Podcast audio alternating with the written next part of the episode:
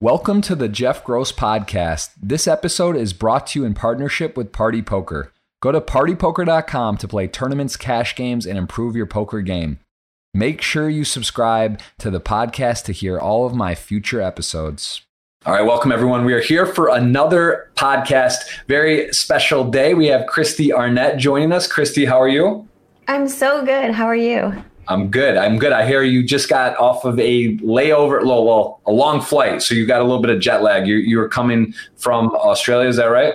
Yes, I went for the first couple weeks of Aussie Millions. Got to hang out with Lynn Gilmartin, and I I just got back a few days ago. We have a dog who's she's old and she has diabetes, and she I just we just can't be gone. Both of us be gone for so long, so I had to come back, but it was a great trip. I love Melbourne. You've been. Yes. Right? Yeah, like I say, Melbourne. That's right. That's it's not Melbourne. I know there's uh, people with they get this thing about it, but it's it's called Melbourne, Melbourne, Australia. It's one of the coolest cities in the world. So that's awesome. And I saw you just had a final table. Tell me about that. You're just fresh off, no big deal. Six max, very very uh, difficult form of poker. The most maybe you know you have to really play and be engaged in every hand. So how was that? Well, it was the first six max tournament I've actually ever played and it was so much action and so much fun. I'm actually on like a little a little, you know, mid stakes, low stakes tournament heater. I went to Aruba and got heads up for a ring in like a $400 tournament and then cashed in the main. And then I was like, you know, I'm mostly a cash game player, but right. the tournament bug is a real thing. It just bites you. And when you get close and you're just like, let me put, let me fire some more. Yeah, I, I, I know the feeling. It's true. Like I, I think the the first tournament I ever played, um, hit a final table, and it was like it was just like that was it, right? So it's like kind of it kind of gets stuck. I feel like because once you start tournaments, if you have any type of success, it's like oh this is amazing, or if you don't, then you're like kind of like oh this is you know it's just like once you kind of get that deep and you get chips, it's just different than cash, which is more profitable. It's more fun maybe to or more steady to play cash, right? But there's just can't really replicate that feel of a tournament. So I, I, I, sympathize with you. It's hard to get out. And then if you win one or you do really well, then you're just kind of like, all right, like this is amazing. And then you're in there. So I, I yeah, get it. But, but, then you break a bunch in a row and you're right. like, this is the dumbest thing ever. Yes. It's the variance in tournament pokers, and it's it's huge, especially when you're playing these larger field sizes where a lot of time it's just you know you're not going to hit a big score or cash. But um, so okay, so you go to Australia, that's great. Everything's going well. I follow along, obviously very engaging and entertaining and, and fun to follow along. Tell us a little bit about yourself. Those that maybe don't know you, or you know, give us a little bit of your your beginnings and how you got into poker and, and where you grew up and all the good stuff, so we can get caught up and then go from there. Yeah, absolutely. So, I mean, I've known you for a long time, like over a decade probably. And because I've been in poker for a while, I actually just posted an Instagram post because I was on live with the bike and I had like a pretty decent win. And I was, it was like a picture of me sitting there with a bunch of chips. Mm-hmm. It reminded me of the first time I played poker, which was when I was 16. And I played, I sat down and played a $3 sit and go with my friends. And it's, yeah, it's on my Instagram. It's scroll up a little. Oh, this is your oh, this yeah, is your website. Is. But this yeah. oh, is this the is this the one or you on the Instagram? No, on the Instagram. It's okay. I, it's on the Instagram. Yeah, that picture with the all the chips. Mm-hmm. Um, so so you know, I started with my friends, three dollar sit and goes playing live, and we would watch the World Series of Poker on TV. We would watch the World Poker Tour, and it just got me dreaming. And then in college, where I played soccer, as you know, since we compete on the every summer for Team USA for yes. the World Cup. It's very fun um, as well. Poker World Cup, that is, and. Yeah and I, I was I was just hooked from the beginning. So in college, I would like deal these underground games and I would play in them.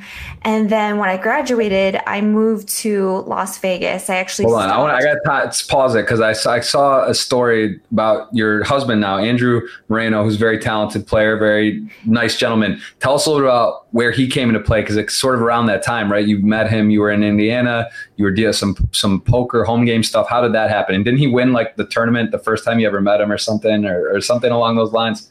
Yes, actually, he was playing on party poker and they like way back in the day they had these Nice. yeah they had these step tournaments Yeah, I remember And- that very well. Yeah. Six steps, right? For the 10K Yeah. was this 10K one or something. That 1K. Yeah, I remember those where you could win a nice bit of money. Yeah. yeah he started with like a $27 step Mhm. and they were like so then he he got all the way up until a $15000 buy-in step. Right. But that top step never ran. And so he actually he tells this story. So the step below it was a 3k step. And he's like this 22 year old kid has maybe 200 bucks in his pocket. Yeah. and and he's playing a $3000 buy-in. Um, he was you know one of the best poker players in town in fort wayne indiana. And he was just learning all the time. And he, he played this one hand. He got down to maybe like you know five people left. Mm-hmm. And they, i hope i tell this right because it's it's such a crazy hand. So this guy so so this guy raises andrew three bets. He, the guy calls. On like a nothing flop the guy leads. Andrew raises. The guy calls. On the turn is like a blank. And andrew has ace jack high. Mm-hmm. So he's just bluffing.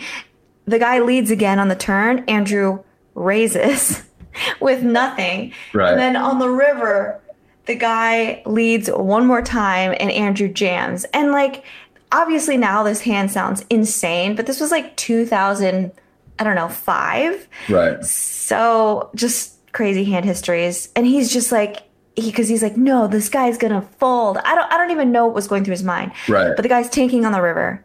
And if he calls andrews out out of the steps loses all that money and if he folds he's still in obviously so Yeah. the guy folds and andrew wins and then he goes on to win that step then like i said the $15000 step never ran so they just gave him $15000 Right. so this 22 year old kid with 15k he goes out to celebrate with his friends Mm-hmm. because he just totally crushed Right. He's got, yeah, it's a huge, huge swing, right? $200 to 15K kind of. Yeah. exactly so his friend gets a limo because they're like badasses now Yeah. and they come and have dinner at the sports bar that I'm working at. Mm-hmm. And I, like I said, I started playing poker when I was 16, and so I loved it. And I walk by him and his friends, and they are talking about poker. And I'm like, hey, are you guys talking about poker? And he's like, yeah, what's up? And he's like being cool. And he's like, what's up? I'll take you to play poker. And I was like, yeah, I want to play. So he gets my number. And then the very next night, we go on a date, and he takes me to, and I was only 19, but I had a fake ID, and we went to this dive bar where they were playing sit and goes, and he he just because he was like the best player in town and everybody knew him. I Yeah. was like, oh, this is hot. Yeah, also, is- when yeah. you're 19, It's 19, exciting. It's very exciting. Exactly. When you're 19, you totally want to go for the bad guys. Like the guy who dropped out of college is a professional poker player the first I ever met. Yep. That's the, that's it. And that- I mean, what else is there to say? Here you guys are, right? That that it basically says it all. But it was it's cool because it was exactly you were into it. You already like poker. It was like kind of right place, right time, and it just it's Yeah. it's like the butterfly effect to definition. He ends up doing well, gets this thing. He comes, it goes out. The energy's high. You meet, hit it off, and now here you guys are both playing professionally and traveling the world living your dream and and you know you've, you've had a that, what 12 12 year plus longer since when did you, i guess you got with poker news and what year was that Oh, poker news. Oh, that was like two. Th- I. You when did I leave? like when did Get you sta get the role with poker news because you got you didn't you officially like into the poker world you you got into what card player and then into poker Card news Card player first. Yeah, card player first in in 2000 like six. okay Yeah, and started as an intern and worked my way up. but is that how Um, so you and andrew you, you started dating how long after that after that like night you were basically was that like were you guys just basically together from then Oh on yeah, we were inseparable since that first night. Wow. So so then we spent two years in Fort Wayne, Mhm. and then when I as soon as I turned 21, we packed our lives in my Chevy Lumina and drove to Vegas, wow and and that's where I landed the internship.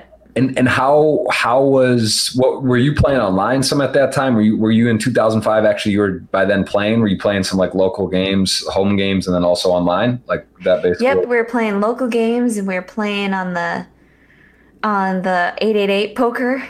Yep. Yep. Shout out to McLean Karr too. You he's a Fort Wayne, Indiana ties as well, and, and was a crusher online back in the day. Did you know McLean back then or no? I didn't. He No. is actually a few years younger. Okay. Yeah. So Yeah. He so we'd left, and then he came up. Very cool. So you guys go to Vegas, you get this internship, you come into card player, and then what happened from there? So you get to work. You it's pretty cool. You're getting paid to do poker at the time, sort of the peak, right? Poker's blowing up, moneymaker happens. Vegas is the numbers are high. World Series, it's just crazy times. What was that like working, and what were you doing specifically with card player? And then how did you mo- get to go to Poker News? So I started as an intern, so I was writing all these articles about promotions at Party Poker and all these things. Um, but then because I was such an avid player and I was obsessed, they started letting me do strategy articles and interviewing poker players and um, so I just worked my way up and I I remember the first cover story that I ever did was the Tom Dwan Durrrr challenge. It was like announcing that and that was such a huge deal and like a break in my career. Mhm. But also I almost like he's like the only poker player who I've cried. Actually, I think Phil Ivey made me cry once, but he makes everybody cry. That's fine. Right. Yeah. Um, but but um, but Tom Dwan, he's such an interesting character, and I knew everybody was going to read it. So when I tried to interview him, and he he was such a tough interview. He like gave me nothing, you know, and I was just Mhm. like 5 a.m. before the deadline, trying to pull together.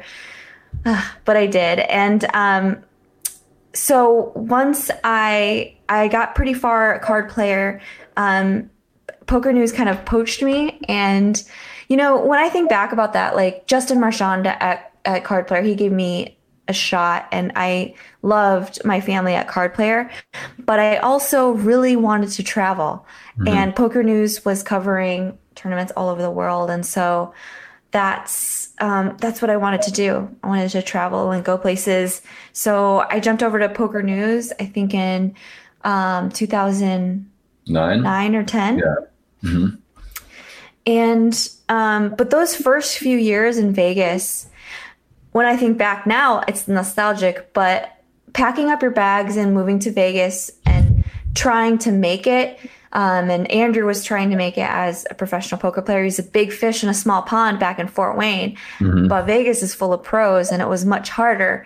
And we were so like we were so broke and and uh, just I don't know. It's it's really fun to like look back and see how different things you know Right. were at first.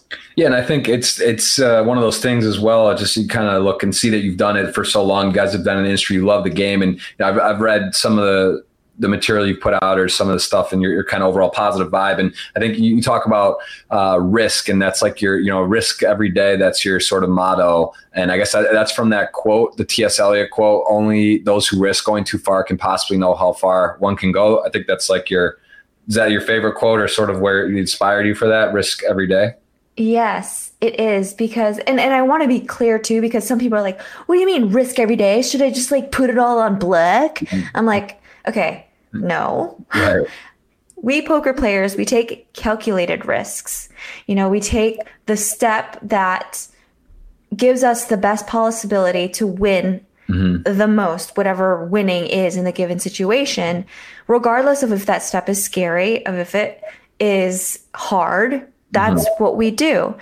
And I think that should be applied in life. And so often we don't ask ourselves, like, what's the thing in my life that's actually worth risking for? And almost always it is love, love in relationships, or love for our career, or um, love for like us sharing what we think we're meant to do in the world. So no, that doesn't include putting your bankroll on black. It includes like, well, what what is it for you that you want the most? Right. Yeah. And Yeah. and a lot of us when when you know the the quote saying you'll never know how far you can go until you reach that limit. I think that's something specifically for poker players, good ones that they fall victim to a lot, which is good is the enemy of great. Like um, for a while in both of our careers, Andrew and I were winning. We're like playing like two five and like we're making money, we're doing we're doing good. We're like kind of like living our dream.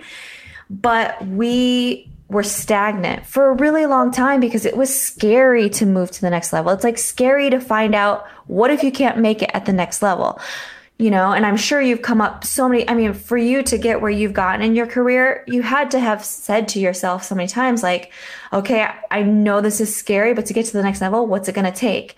And you might find out that like holy crap no matter what i do maybe i can't make it at this level but at least you'll know because you've tried you know? Mm-hmm. yeah yeah, for sure. It's it's it's a it's a fine line too to to be comfortable and to to step out, and you know it's uh, it's also to kind of level up or to do it for a real for a living, like you're saying, two five or one two. These type of things are good, but you, you got you know, play some tournaments, take some chances, do some things you're maybe not as comfortable with, but realize that you know you got to yeah you got to go for it. So I love it, and I think that's important to clarify what that means, or I can see why some people it's so easy to take a quote, or it's I guess hard to understand really what that embodies or means. But I get it; that makes sense, and and I think that's you know it's a great motto to sort of uh, mantra to live by. Um, and so with the risk every day, what then? You you're traveling the world, you're playing poker. I guess pretty cool. I would imagine Andrew's going to a lot of the stops with you uh, along where you're going to Poker News. Um, so you guys are kind of doing you know the the the the dream in a sense. What then said, all right, you know what, poker news? Because when I think poker news, that's what I think. I think Kristy Arnett.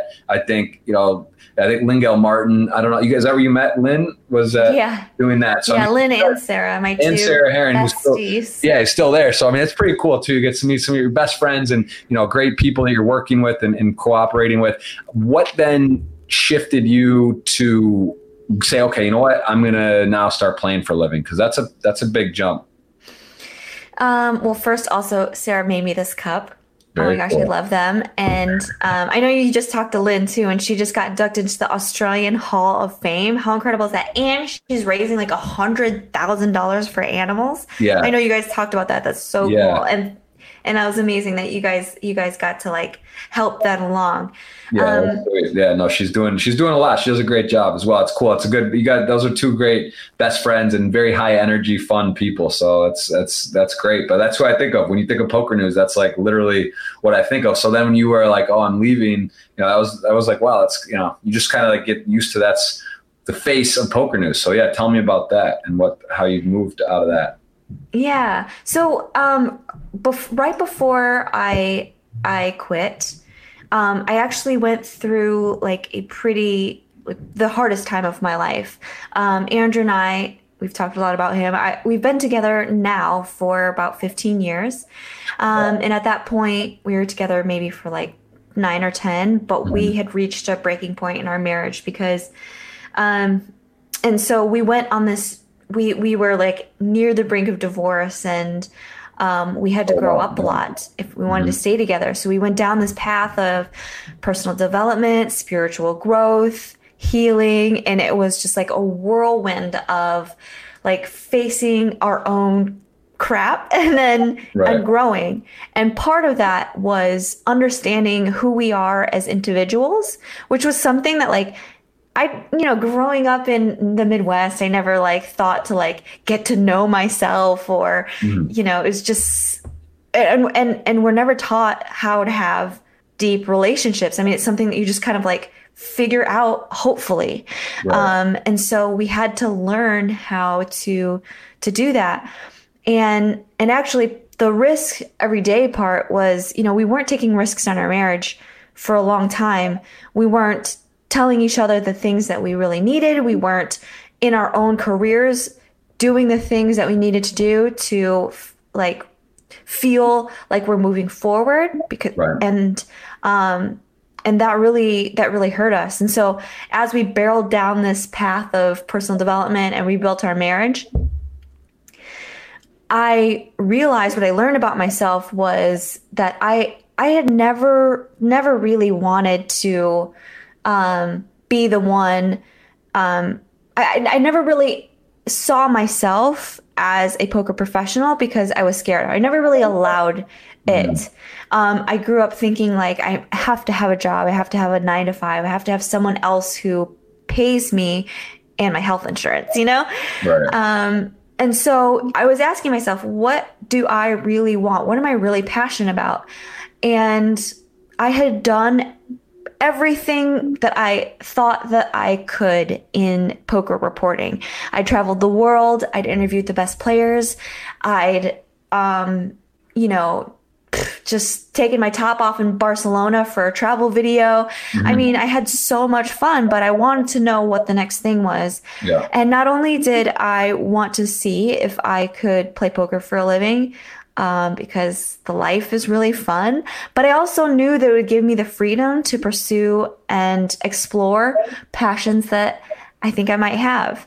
So, um, so I, so that's when I decided to walk away. And it was tough because i mean it really is it was before when i was like 19 in fort wayne indiana. It was like my dream job. And um, a lot of people's dream jobs like you know getting paid to travel and do all these things but mm-hmm. um, that was a big risk and i'm so glad i took it it was definitely the right one that's awesome. And that was that a difficult discussion? Was Andrew just like totally like, oh, of course, like go for it, or where you guys had to sit down and because you know you kind of have a rhythm at that point. You have some like set, steady money coming as a job. You get to be on the road. You get to still do poker, explore, maybe play some too, right? You get to do interviews. Maybe you can hop in a cash game. You probably can't play too much because you got to be during the days. It's not like you still have stuff going on. But how was he? Was it supported the whole way and just like, all right, let's do it, or was he kind of like, I don't know? Was it just like from the second you said, I think I want to do it, he said, go for it, or yeah, for yeah. sure. He so one of the things that we really learned how to do during that time was be on the same team always. Um, and so yeah, we had the discussion. We took a look at our money, how much we would need to make, and um, you know the thing about being like a poker couple is that we because we are we have each other's back we can each reach higher. And that is so important to us no matter what it is that we're doing.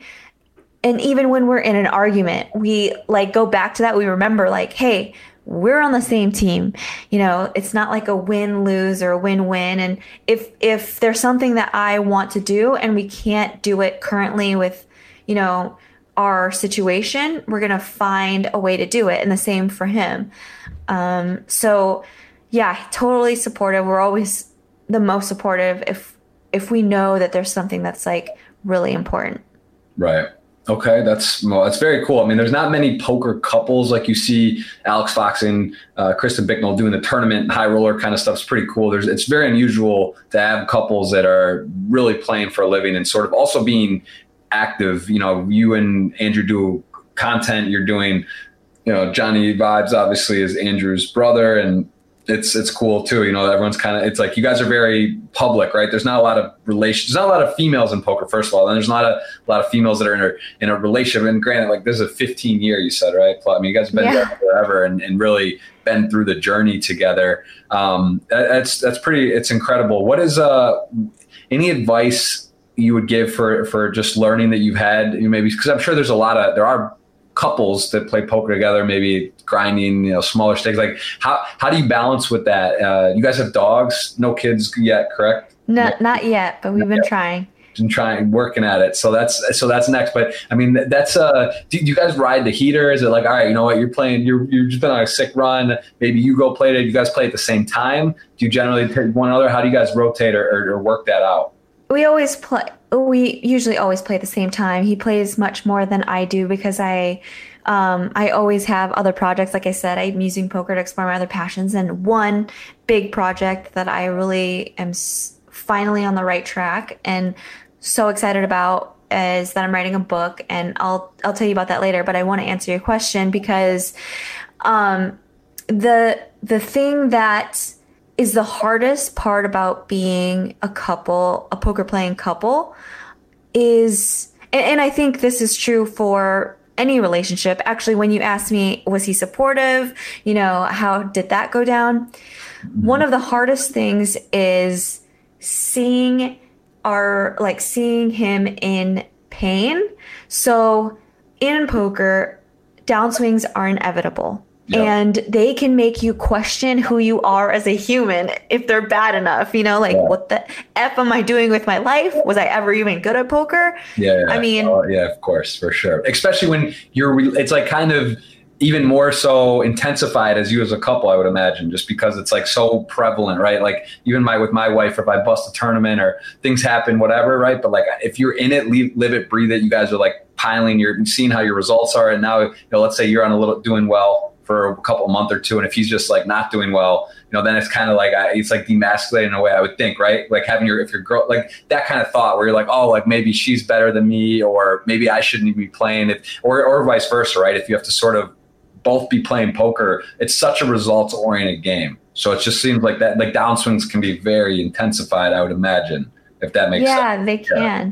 They can. They definitely can. And I've yeah. seen, I've seen that. Um, fortunately, in like this specific case, like Andrew, he's so, he's, I mean, he's just the best. Like he really doesn't, um, like if we're both in a tournament, he would rather me win. And if he's losing and I'm winning, he's just like the biggest oh, cheerleader, God, right? sugar mama, you know? Yeah, yeah. That's um, cool. but but he's but he's always been kind of like the in our family, you know, me and Johnny, like he's been the guy on the front lines. He's showed us the way. He's been the wise sage, um, the one who grinds and moves up first and then tells us like how to play, you know, at the next level. Yeah. Um, but but recently, like he he's been on a pretty tough downswing and he has shared about it on his Instagram, which I think is is really cool. Mm-hmm. Um, but but yeah, it's like sometimes I think parents even like they tell their kids not to go for the dreams, not because they don't think their kids can do it, but because they're afraid of seeing their kid fail. Cause it's like, this is the person that you love in the world the most. It's so hard, you know? So like when he busts or when I bust, um, you know, it's just what I think is important is that you intentionally see that they're in pain and not um, not make it about you and not wanting to experience it.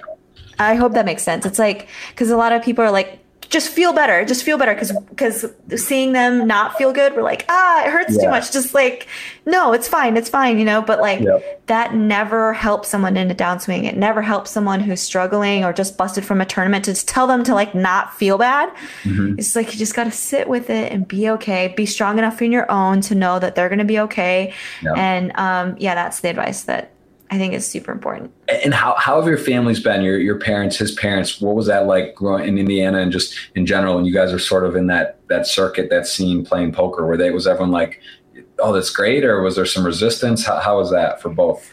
Well, Andrew's parents are super um, supportive of mm of him playing poker, but when my parents first met him, they were like, "He's a what?" yeah, yeah, uh, yeah. No. So, but here's the here's the two things that will always turn a parent around to to if they are resistant to their child being with or dating a poker player or being a poker player themselves, mm-hmm. which is one, if you never ask them for money and then when you go home you start taking them out to dinner, they're going to be like, "Oh, cool. yeah, this is this is great. Yeah, this is great." Right. So were they supportive of you then when you wanted to? Um, well, by then Andrew had already proven himself. Yeah, he's uh, true. You know, true. But because um, you were you were you got into the the media side, paying with the, the jobs. But but like, what about when you were playing, or it was just more for fun at that point? You still had a job, and you were you were still like doing a mixture. You didn't just when you were in high school or 18, 19, you weren't just like not working and just playing poker. I would imagine, right? Right. No, I was always working, okay. and they never really knew how much I played anyway. Right. Okay. Um, but the other thing, number two, this will just put them over the the edge is if you're on TV. Mm. if you make it on TV playing poker, your parents will just be like, "That's that's cool. That's yeah. legit." If it's on TV, that's certified, right? Yeah, for sure. That that's true. So those are good rules. Yeah, I mean that's that's awesome. I guess that's true as, as well. Like you said, you were you did that. He was already showing the path, and and then when you said, "All right, I'm gonna," well, what about when you actually left? When you said, "All right, I'm stopping poker news. I'm gonna be playing for a living." At that point, were they like was I mean was that were they totally fine with that, or was that still kind of like were they like you sure you should think about it, or were they just like great? Oh, they were definitely like but you're going to do something else, right? And I think I just thought uh, that was true, which it kind of was. I mean, I was pursuing other things and finding mm-hmm. out what else that I loved. So I was like, yeah, I'm going to do other stuff. Right. I did right. for a while, but and and the other stuff too. So you do have your you have the risk every day. You have the podcast. You do you've done how many podcasts have you done so far roughly? oh, I've done like 130 or something. Wow. So you but and how how have you felt the doing that because it's if it's you've done so many interviews you're so naturally you've done so much camera these type of things is that just uh just something that was a no-brainer or how have you liked that is that something you want to continue and do a lot of or are you kind of like all right it's fun but i don't know if it's like one of my main main projects Well, I discovered that I get really excited about projects and I start them and I then I take like a bunch of other things and I want to do everything. And I I know we kind of we kind of talked about feel- this yeah, very, yeah, I'm with you on that. It's a, it's a, it's a, it's, it's a blessing and a curse, right? You just like, well, and then you realize you only have so much time, and then yeah. So tell me a little about that because I can relate for sure. yeah, I like sort of have a YouTube channel. I mean like sometimes post. I sort of Take did a the look at that. Yeah, still have a that here. You have podcast. a, you have a solid following. Anyone who has 10k plus on YouTube, that's very solid because it, it does take consistency, work, and it, it's a it's a process, right? It's there's there's a lot that goes into it: the editing, the equipment, the time, the the help. So I, it it's true because y- yeah, elaborate on that because this is so. I'm I'm really I can I think this is something to really hit on because it's it's it's fun, right? And it's like you're saying, you want to do these projects. I want to do podcasting. I want to do YouTube. All right, I want to play poker. Oh, I want to have a uh, healthy, happy marriage. Uh, oh, I have friends. I have family. And then all of a sudden, it's just like, all right, well, what am I really doing? Is that, is that's what I hear you saying because I can. Yes. And, and I, how are you at outsourcing? Do you have help? Do you have a team? No. Luck with that? No. No, I do yourself? everything. So it's impossible. I mean, I'll just say that. I know that's like literally almost impossible. It's incredible to see that you've done you've done that many podcasts, you have a YouTube channel, you do other stuff because like I have some help and honestly, I'm realizing a lot of time the answer is just more help because you know you you have a successful you- you've made money in poker, you have things, but you know, a lot of times it the oppor- like it's really the opportunity cost, right? Like you want to do podcasts, you want to do YouTube content, but you, you don't have the time. You can't you can't spend ten hours a day editing a video and do it and all that. So it's like, I, but it's hard because it's hard to find good people. It's even something I struggle with as well. I'm sorry. I'm just kind of going off a tangent because I feel the same way. No, It's I love it. I'm just listening. Yeah. you want to just because you really want to do it all and you you can you feel like you can and i feel like i can but like then it just like the hours run out and and and then even to find someone they're not you you have to like duplicate you because you have all right well you could offload your stuff but no i want this in it i want to edit this way i want to make sure that you know so it's very tricky and and so tell me about a little bit again, sorry, I'll let you talk because I, I, get it's the Twitch in me. I can't help it. I, I t- the Twitch streamer. I talk too much. But tell me how that's been and what what what kind of things have you been learning and, and what are you looking to do? What are your you know? No, Hey, well, first hey, of all, hey, Kristy. it feels so good to just hear like that how how I'm not alone because this is like a thing, you know. Um so I yeah, okay, so I'm like a control freak sort of with how I want my content to be. So like I never wanted to like hire somebody even though somebody could probably do it way better than me. Um I feel like I want I wanted to know what it was for. And I wasn't entirely sure that I just wanted to make content about just poker.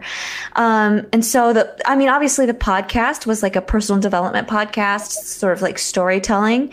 And I think that I would continue to do that if I partnered with someone who could tell me how to make it sustainable, how to get, um, sponsors and do these things so that I can Right. pay them. So it's not where I'm just paying for everything and just doing it because it's like fun and good for Right. my heart, you know? Yep. That's how I, and that's honestly though, I think the best, most successful type of content and these type of things are that way. Cause that's how I do it. Like same thing when I started on Twitch, when I started doing YouTube, when I start doing podcasting, I'm not, I don't come from a place of, oh, how much am I going to get paid? What's going to happen? I just do it. And then I'm like, all right, hopefully it is cool and people like it and it's enjoyable for me as well that I think it will be and some good stuff will happen. That's sort of how I go into it. And then the organization part and then I kind of try to catch up and, and just and, and source that later. But at some point you have to stop, right? You have to like take a breather, look around, say, all right, is this working? Is it not working? How do I sustain this and, and, make it so it makes sense monetizationally, all that kind of stuff. I mean, I have some help with podcasts and stuff. I think I could. Are you, where? So where is your? Where do you put your podcast out primarily? Do you are you out on Spotify, iTunes, all that? Do you have that just that way? iTunes. I think it was on a couple of other places, but mostly just iTunes, and then that pushes out out to other things. But that's that's the thing too. Is like when you're doing all of these things. And this is the problem also with poker when all you do is play poker and you don't stop to say what's working, what's not mm-hmm. working, mm-hmm. what can I change? How can I not only not only sustain this, but how can I take it to the next level and grow? And right.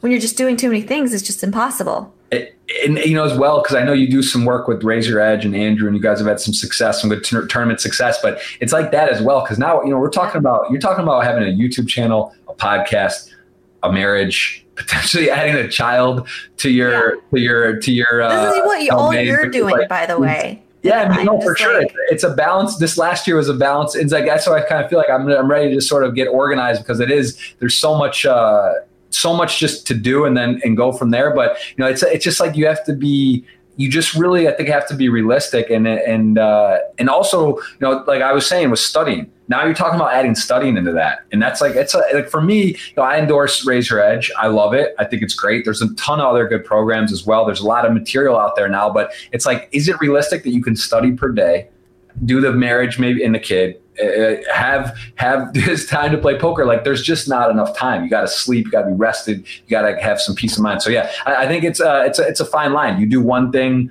super super well and focus on that, or do you do you just sort of accept that you're going to do a lot of things that make you happy and do your best because I think it's just unrealistic when you just say, okay, you know what, I want to be the best in every single category, and try it all, and, and it's kind of cool though. Like you, you've done a lot of things, so now you can sort of decide. You know, maybe you have to drop one or two and just say, all right, I'm going to do, I'm going to focus on these things. But you've you've done a lot, right? You've done playing, you've done commentate or you know the the broadcasting and interviewing you've done poker you've done all these things so what what to you what do you love the most what makes you the most happy if you were to say look 2020 I've done a, I've done it all essentially in poker what would you what do you want what would you want to focus on if you could choose two things so from playing YouTube videos uh, well, interviewing you kind of did, right? You moved on. For, you, you've done that and sort of made it clear. But like, say, say if you had to play or do podcasts, well, what is makes you the most happy and enjoyable? Do you think?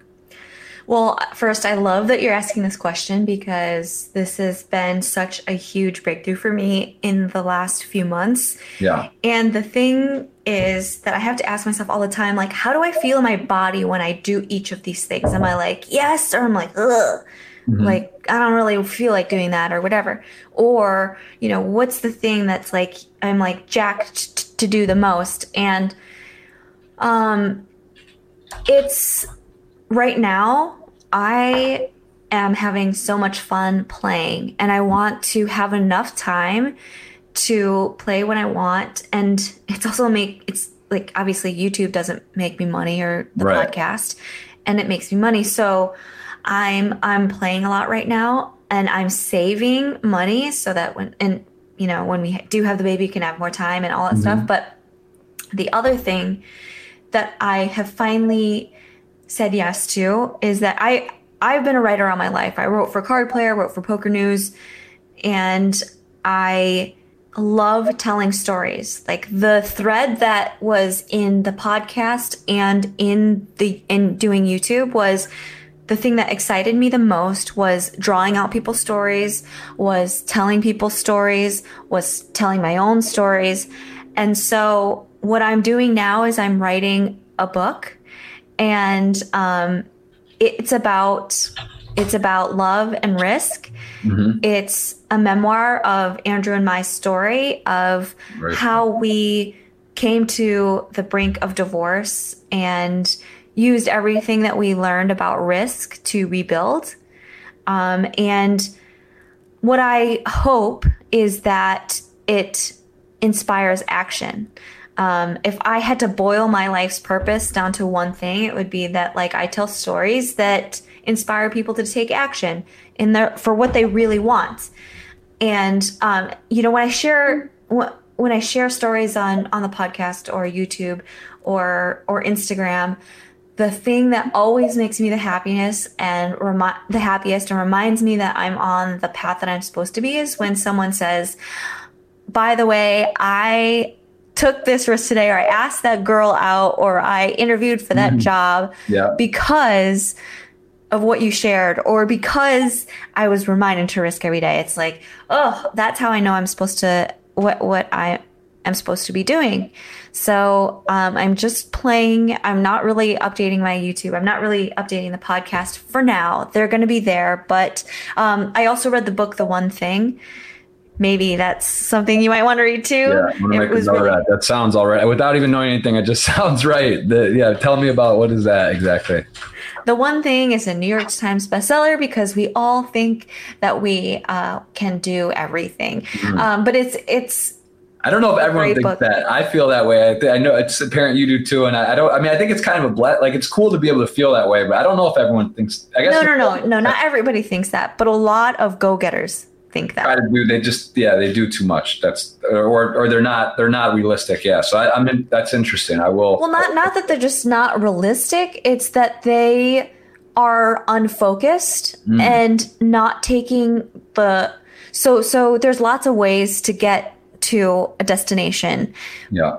However, in the the the idea of the book is that in any given moment we can ask ourselves, what is the one step or the one thing that I can do that will make all the other steps either unnecessary or irrelevant? Mm. So for me, one of the things that I kind of wanted to do the the um, podcasts and, and the YouTube and all these things, the reason I wanted to is to gain a platform to inspire people. Mm-hmm. And then I asked myself, well, what's the one thing that that I do best or what's the one thing that I could do to make all these other things grow faster or unnecessary and I think it's writing a book writing a New York Times bestseller mm-hmm. like once I write a, that and it's out I don't have to tell the story in all these tiny little pieces. I will get a following and then maybe I can, you know, yeah. grow the YouTube or whatever. That that's interesting and that that's sort of a, along the lines of Bill Perkins. I may, you may have seen on out there that he's writing that book. I actually read it already. Die with Zero. It's a very interesting. Yeah. I, I pre-ordered it. yeah, it's it's awesome. It's it's a cool thing, but that's sort of to that to that uh, same um, sentiment that that's Bill's writing a book and he's trying to, you know, he wants to get people to see it and, and share what he's learned or his sort of bigger picture to make you think and, and, think about your life differently. And that's a win for him. Same thing like he started Twitch, the Thirst Lounge he was doing on his own. Then he got this team, but it's the same. It's about that's a platform. And why? Because you want to do good. You want to share with people. You know, if you have the right reasons to do what you're trying to share and, and accomplish, you know, I think that's that's great. And it's also, you know, not necessarily on YouTube. The same thing. Like people ask about that. Oh, how much money do you make on YouTube? How much do you make on money on Twitch? I mean, it's not it's not necessarily directly money or how it's made because there's as you know on YouTube, it's not there's not money really. Even I mean, you get a million, two million views and stuff per video. Yeah, sure, could be some decent money, but like it's really not about that. But it's also cool anyway because like you now have all those videos are forever, right? Like those are your. It's like a very fancy journal. That's how I look at yeah. it. And even some of mine are highlights, but the the this all these things blend together too. You start talking about Vegas, Bahamas, um, you know, Monte Carlo, like cool destinations and things they blend together. Like you tell me vegas like what happened in 2017 in summer at the five you just look it up. I'm just like yeah you can i like oh actually this is what happened. I remember this versus like all right it's a blur so there, there's that too it's cool it's kind of fun to have that it's fun to fun to do podcasts too because you get to know people you get to talk yes. them you kind of get to a better feeling for how they think what tick makes them tick their journey you know it's fun and maybe uh, inspiring or, or can resonate with someone but you know i think that's too with poker you touch on it about what it's about. You say it's a game of math, reading people mental toughness, and I, am just quoting you in, uh, from some some stuff information I've got. But like what you say you love most was that it was a game of skill, not gambling. And there's an element of luck, but luck would never determine your fate. If you kept taking the right calculated risks, you would win in the long run. Um, basically saying what I learned in life and love are the same. You can't win if you don't play. You know, these type of things, these are very, it's very powerful. And I think poker is such a great metaphor. I think it's like truthfully, maybe the greatest game or similarity to life, right? Like you can just apply so many totally. things good, bad, some luck, uh, you know, how you deal with winning, how you deal with losing, how you, it's like golf too. You learn on the golf course. Does the guy cheat? How does he etiquette? Is he happy when you win? Uh, you know, like these type of things, you can really apply so many things to poker. And it seems like you really embody the message in the game and you sort of just like take it all in. And, and, and that's great to hear that you're doing a book and that's, that's awesome. So what, do you have a title for it? And when do you expect that to be, to be ready or are you just sort of doing it writing it and then see when it comes out? Well i've i've just finished the book proposal and there's a bunch of um, tentative titles but mm-hmm. you don't have to yeah no, keep keep it close to the vest. Um, yeah, but that's that's exciting. So i'll definitely make sure to check that out. That's that is cool. It's fun to see like a real life poker love story that's uh long you know and also as you said you guys almost got divorced. I was gonna say I would think that in these scenarios, it's very tricky too, because like you met Andrew essentially via poker. I mean, indirectly, right? Like about the p- kind of lore of poker, and you knew he played. You knew him at the time, or no? Had you ever met him, and that was like the first time you ever saw him or talked, or would you? Did you know about him? Yeah, when he came in to celebrate his poker win, it was the first time I ever met him. Yeah. Okay. But so I mean, it's just a fact too, because poker is such a you know poker and women. There's not a lot in the game. So the fact that you're like, you know, I mean, McLean and Tatiana met interviewing. She was also poker yeah. news stuff, and they met and now they got married. And you know, McLean's one of my closest friends, known him for you know 2000 i don't know so it's like 12 years or so and you know we were part of my crew of traveling but it's funny because they met interviewing um, you're interviewing a lot of you love poker you're interviewing players all the time the best in the world most exciting cash games tournaments and and also you're playing some. It's kind of it's probably a little bit it's a little tricky too right? Just because uh, for that that aspect. It also being a, a man in poker the opposite too. There's waitresses there's girls there's home games there's all stuff. So you're very it's a very sexy exciting industry. Yeah, and we so lived in think, Vegas, and it yeah, was, yeah. And, and, so it's like I would think it's almost like a bit, you know, just to have a woman, a wife or a girlfriend or fiance that's playing poker, you're just like, all right, oh, you're at the table. Oh, there's nine guys and they're all trying to hit on you and, and, and do that. So I would think it's a little bit, a bit of a tricky thing, you know, as a man, it's like to have a, a woman that's in poker. It's, it's tough because you just like, you just at all times, they're just like being hunted, you know what I'm saying? So it's like kind of a tricky thing too, I think like mentally for that you have to have a very confident and be very strong, um, you know, assurance in your relationship. Cause it's, it's a bit of a, it's just present at all times, right? Like that's yeah, and it's interesting because you know we were kids, 19 and 22, and then 21 and 24 or whatever when we moved to Vegas. Yeah, where we're trying to figure out who we are and grow up in this city where everybody like it's like the city of sin. You know, it was difficult to navigate, and we weren't the best communicators, and so it was like we didn't even think we had problems for a long time because right. we just it, and it didn't mean we didn't love each other. We just didn't know how to deal.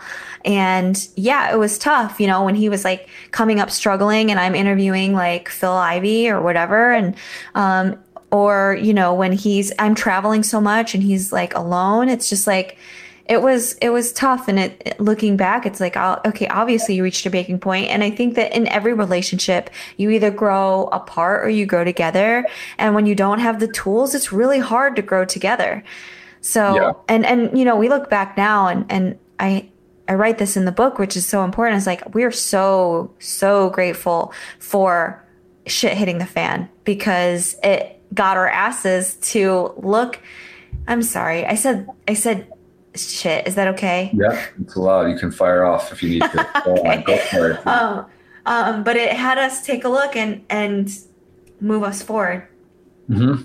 Well, again, not just to just to show again, it's it is a uh, it's a testament to you, testament to Andrew as well because of what you're saying too. You know, you know he's very talented, great guy, all these things, but you guys are coming from like the very bot, like the beginning of building a role and doing it together. And then here you are, you guys, oh, I'm 21, I moved to Vegas, and you know, you're just you're traveling the world and you're meeting all the successful and you know established players and stuff, right? So it's like you see, and there's a lot of that. It's it's it's tricky. That's all. So I'll just leave it at that. But that's that's a testament to both of you that you were able to uh, all you know stay together and and work through everything and, and all that. So that's that's great. What any what's who would you say? I'm sure this will be in the question somewhere, but favorite or most exciting uh, interview? Was there any like crazy, just like some like someone went off the wall and went crazy, or just also interesting celebrities or personalities you've met over the year? I mean, you've probably covered, done so many different types, right? I mean, you've done interviewed everyone basically in poker.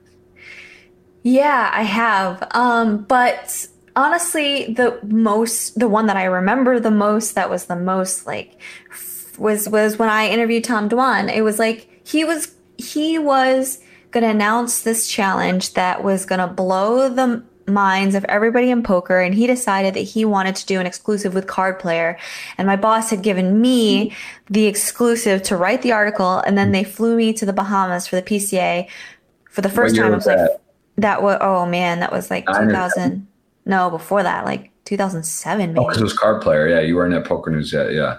Okay. Yeah, and it was the first poker trip I'd ever been to, and and like I walk up to the beach and Tom Dwan is there, and I've never like interviewed him, and I know everybody's gonna watch this. It's a big deal, and I'm like in Yeah. a bathing suit, and I'm like, because he said he said I won't do the interview unless you come to the beach.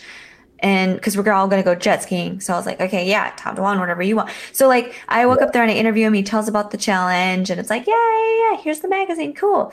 Yeah. And then we're done, and he is like, okay, so now we got to go on the jet skis. So I was like, okay. So at the end of the interview, I'm like waving to the camera, I'm like, bye. uh, And I'm like kind of scared. I've, I've never been on a jet ski before Yeah. either. Super Right. sheltered. Uh-huh. So we're like on, sorry, this is just a quick story actually. No worries, But yeah. we're on the jet skis and we're driving out into the ocean. And I'm just like, what, what is my life right now? I'm like with the, one of the best poker players in the world on a jet ski in the Bahamas. And then all of a sudden in the distance, I see like, he, he's like waving to people and I see Phil Galfond and Zian Hac Dang, which were, they were crushing Rail Heaven at the time Right. and we like say hi. They're like, "Oh, hey," and we're like all hanging out. We're cool. And he's like, "Okay, do you want to drive?" And I was like, "I mean, yeah. I mean, I can't. you gotta- it's time to want. Like, I can't be like, no, I want to drive. Yeah. like, yeah, I'll drive. Obviously. Yeah. So, so he hops on the back, and I'm on the front, and I. I'm like, okay, so all these guys are here. I'm like, I can't be a puss. Like, I gotta, I gotta You're show them what's up. Right. So like I hit the gas and I'm going, but I don't know what I'm doing. And we are kind of like cur- going around a curve, and then there's Mm-hmm. a big wave that's coming. And I realize I'm going too fast. I'm like getting scared. But what I don't know is that the brakes are basically like when you let go of the gas. okay. Like when when you so you you're supposed to do it slowly, Mhm. but we hit the wave i get scared and i completely let go and so the the jet ski like like like goes like this and just like goes forward and then out of the corner of my eye i just see tom dwan fly over my shoulder he's just No. like he's just like flying in the air over and i'm like oh shit You're and like, then I'm he fired. yeah, he smashes into the ocean, and I'm just thinking, like, oh my gosh, I have just killed Tom Dwan. I'm gonna get fired. Right. He's not gonna let me put the video up. And I see Zian Hac Dang and like and Phil Galfond, and they're probably like he's probably embarrassed now. yeah. I'm like, oh my gosh, what's gonna happen? Probably And got so like fist pumping. They're excited. Or no. Yeah, they're probably. I mean, I don't even know what they were Right. thinking, but I'm just like, I just like go over to him, like, oh my god, are you okay? And I can't. He's like turned away from me because I can't see his face, yeah. and he's just like, and I'm like, oh my god, I'm so so sorry. And when he turns around, he's just like laughing hysterically. I was like, oh, he's like, no, it's Yeah. fine, it's fine. That's But- awesome. I th- I thought I was gonna get fired. You thought that was it before you started. It was over, but no, I it was, it so was was good. So, you, so that I mean, yeah, obviously that's that's that, at that those times, and that's as big as it gets. I mean, that was like the peak of you know, TV, online, everything was Everything. just coming in the industry, and now it, it's nice because it does seem like it's it's on the the way back. Like it just feels like the, the numbers are up, the live venues are up, the online party poker's doing cool stuff with no HUDs, aliases. You know, they, everyone was like the twenty million dollar guarantees. There's there's cool stuff happening. The software, everything's sort of improving. It feels good. And oh, I mean, let's talk about Michigan because I'm from Michigan as well. You're Kalamazoo, Yeah. originally Kalamazoo. Kalamazoo. Kalamazoo. I'm from Ann Arbor, so a couple hours away. But in Michigan, just passed, which is huge. I mean, that's just like it's a great state. Very, you know, Ryan Riess, Cardiff won the main event. They're from there. It's it's a it's got it's a decent state in terms of poker and numbers. And then of course Pennsylvania passed as well. I believe Stars is operating. I think uh, party poker is coming soon. So there's there's signs of the industry sort of emerging again. And and I think we you know Black Friday happened April 11th, April 15, 2011. That was a big deal. Things sort of uh, felt like the world was ending in terms of the industry, but it sort of rebounded. Um, you know, sports is legalized at a federal level as well. It kind of goes hand in hand. So, w- what is your thoughts, current state of the industry? Uh, overall like how do you feel because you know you're pretty on the inside too you talk you know all the personalities Sarah Herring, Poker News, um, still there. Uh, she just had a baby, right? Or was having? Yeah, yeah, she has a baby. Congrats to Sarah. So that you know, like you, you, your feel and vibe of everything's very in tune to the media and, and what's going on. What is your overall thought on the current state of the industry?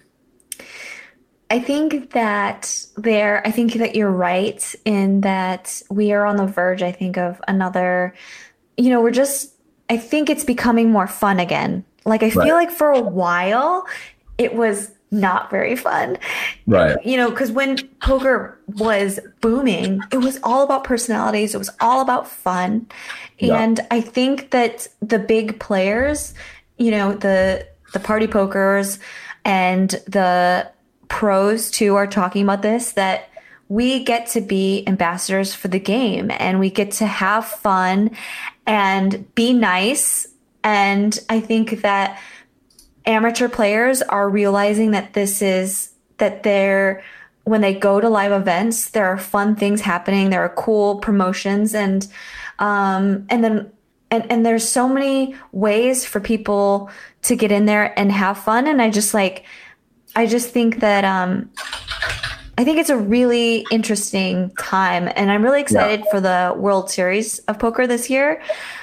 With uh, you know a few of the additions to the schedule, I think everybody's catering more towards people who are playing part time and recreationally. Mm-hmm. So it's I think it's moving in the right direction. I think people are putting focus in the right places.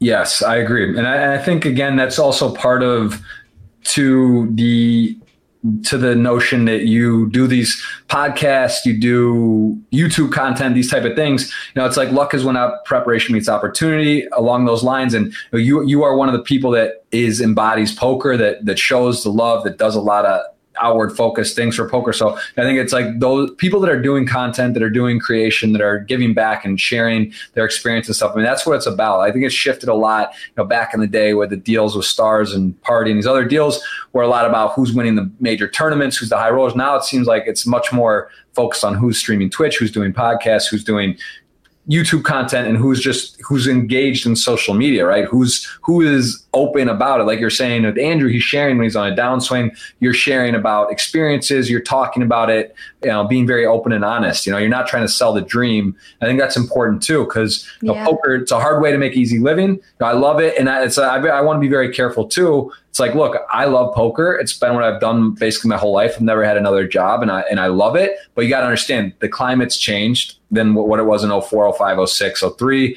know, it's, it's harder. The game has evolved. It's if you want to study, you want to put in work, you can do it. You can learn, you can win, you can be a profitable player, but not to be like, oh, look, poker is the greatest thing in the world. Try to show off or, you know, sell a dream to people to play. But that's not really what you know what it's about. And that's not what I want to sell or what I think you you show. You want to say, look, this is fun. Here's the plot pluses. I get to travel the world. I meet great friends. I can apply it to life. I know I can win, I can improve, I can control some of my outcome, and that's that, right? But like you show, okay, look, you lose sometimes, or you know, it's like you can't just turn on and be a pro overnight, right? You got to study, you got to learn, you got to put in the time, you got to bankroll management, you got to good game selection, and sort of show the process. So yeah, I think that you know you're doing that. You, Andrew as well, Johnny having a very lot of success, great great vlogs, and and the journey, right? It's cool, it's fun. You're basically portraying what's happening and how it, how it all works. So yeah, I think uh, again we're in a good spot because of you know just doing that what you love and doing it, and then let the other stuff kind of follows. Um, yeah, so. That's a lot. We've been talking a lot. We got 60 something, almost 70 questions. I want to make sure we, we get to cover that. Um, tell me about what your weekly routine is like right now. Do you have a routine? Are you playing mostly cash live at the bike? You've done some stuff what else? What's your like uh, your main deal with poker right now um, in terms of playing like week week by week? Would you say like coming up, for example? Uh, You- I think you plan? Are you do you like schedule your like months out, or is it like all right? I just I'm going to Australia. Like how how long in advance did you plan that? Was it like I'm gonna go? Was it last minute, or was it like a year or six months out? Like all right, I'm gonna go Aussie Millions. Oh, it was because of a drunk conversation at Lynn Gilmartin's birthday party, which was November 3rd. Okay. So we were just like having drinks, and she's like, You should come to Aussie Millions. And we were like, Okay. that was it. So we don't generally plan very far in advance. We, when we're in town, like when we're in LA, we probably go, we just play the best nights for poker, which are like Wednesday, Thursday, Friday, Saturday. We work out, take the hour or hour and a half drive, depending on what time we leave, to go to to commerce and and we grind. And then if there are I mean, I guess now, you know, we're going to look at the schedule because we both a little bit have the tournament bug. So maybe we'll go to another stop. I know the WSOPC is coming to the bike soon, and Andrew and I have both made the main event final table in consecutive years a couple years ago. So we like that stop. So we might, so we'll play that, but we probably should plan more in advance. Well, it's cool too because LA has they do a lot of those sort of uh, multi-flight day big prize pool um, tournaments. Obviously, Matt Savage does a you know really looking out for players doing cool stuff there at, at the Commerce Live at the Bike as well. You play you know there's, there's cash games. There's some cool stuff in LA. So So, it's a great it's a great place. It's like it's nice that you don't have to really travel in terms of playing. You guys want to play, you could any any day almost. I would there's like a good game or or a tournament going on. Um, what, what would you say if you could like now that you have the bug a bit? What would you put your your mix, the concoction of cash and tournaments? Like, what would be your ideal break mix percentages? Uh, probably 80 20. 80 cash, 20 tournaments. Just sprinkle them in. That sounds nice. And someone asking in the chat live on the on the feed here, uh, asking, do you have time to Twitch? Have you ever streamed on Twitch? Does that interest you? Do you have a channel? I did stream way in the beginning for a little while. Okay. I actually won the satellite on on stream. And Okay. this that was like the last thing I did because I hated it. Really? Didn't so you did not enjoy Twitch? I did not enjoy it. First of all, I can I I I can barely talk and drive at the same time. Well, that And- shouldn't really be doing that anyway. But yeah, that's. I mean, I get it. You're saying so. It's like yeah, that's that's like driving with no hands. It's it's crazy, right? The the experience, the difference between playing regular and switching. It's it's adding a lot of tables essentially. It's Right. so hard. And not just that, but also I make weird faces when I'm thinking and no I think no one's watching me. Made a lot of weird faces. And also in the beginning it was a lot of like, hey Kristy, like show me your boobs. And I'm just like, ugh. So I just hated not- it. Uh, fair enough. That's that's enough. I think to. Uh, yeah, that that would that would not be appealing or, or so much that you're like dying to get back on there. But you do actually have a channel, so you have a Kristy on that Twitch. But you just haven't. Yeah, it's there somewhere. Somewhere.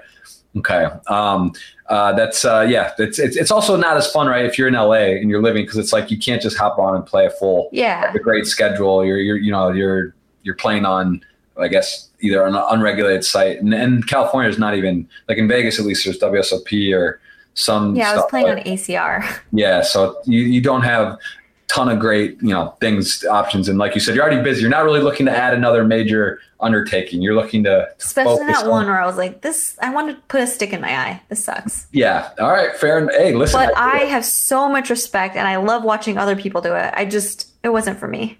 yeah, that's totally get it. I mean, that's there are there's a lot of good options for platforms, different ways of doing stuff. So it's it's Yeah, and actually, I think I would like it a little bit more now because I, I I'm I'm more practice in speaking out loud what I'm thinking, and also I think the poker community, Twitch community, has changed a little. It's not as like r- rogue because it was way in the beginning when I did it. So I think people are a little bit more respectful. Like I don't think there'd be as many. yeah it's like- uh it's a it's different now i would say it's changed some but i mean again youtube you get it too right like youtube i would almost say is more um it's hard like the like uh, toxic. I, I actually feel on my channel that i have fairly good you know interaction and stuff but still you see some just like when people are not positive. They're like really not positive. It's not like, oh, I didn't agree or like, yeah, you played that handbag. It's like you're the worst. You know, you suck. How could like you're a joke? Like they really like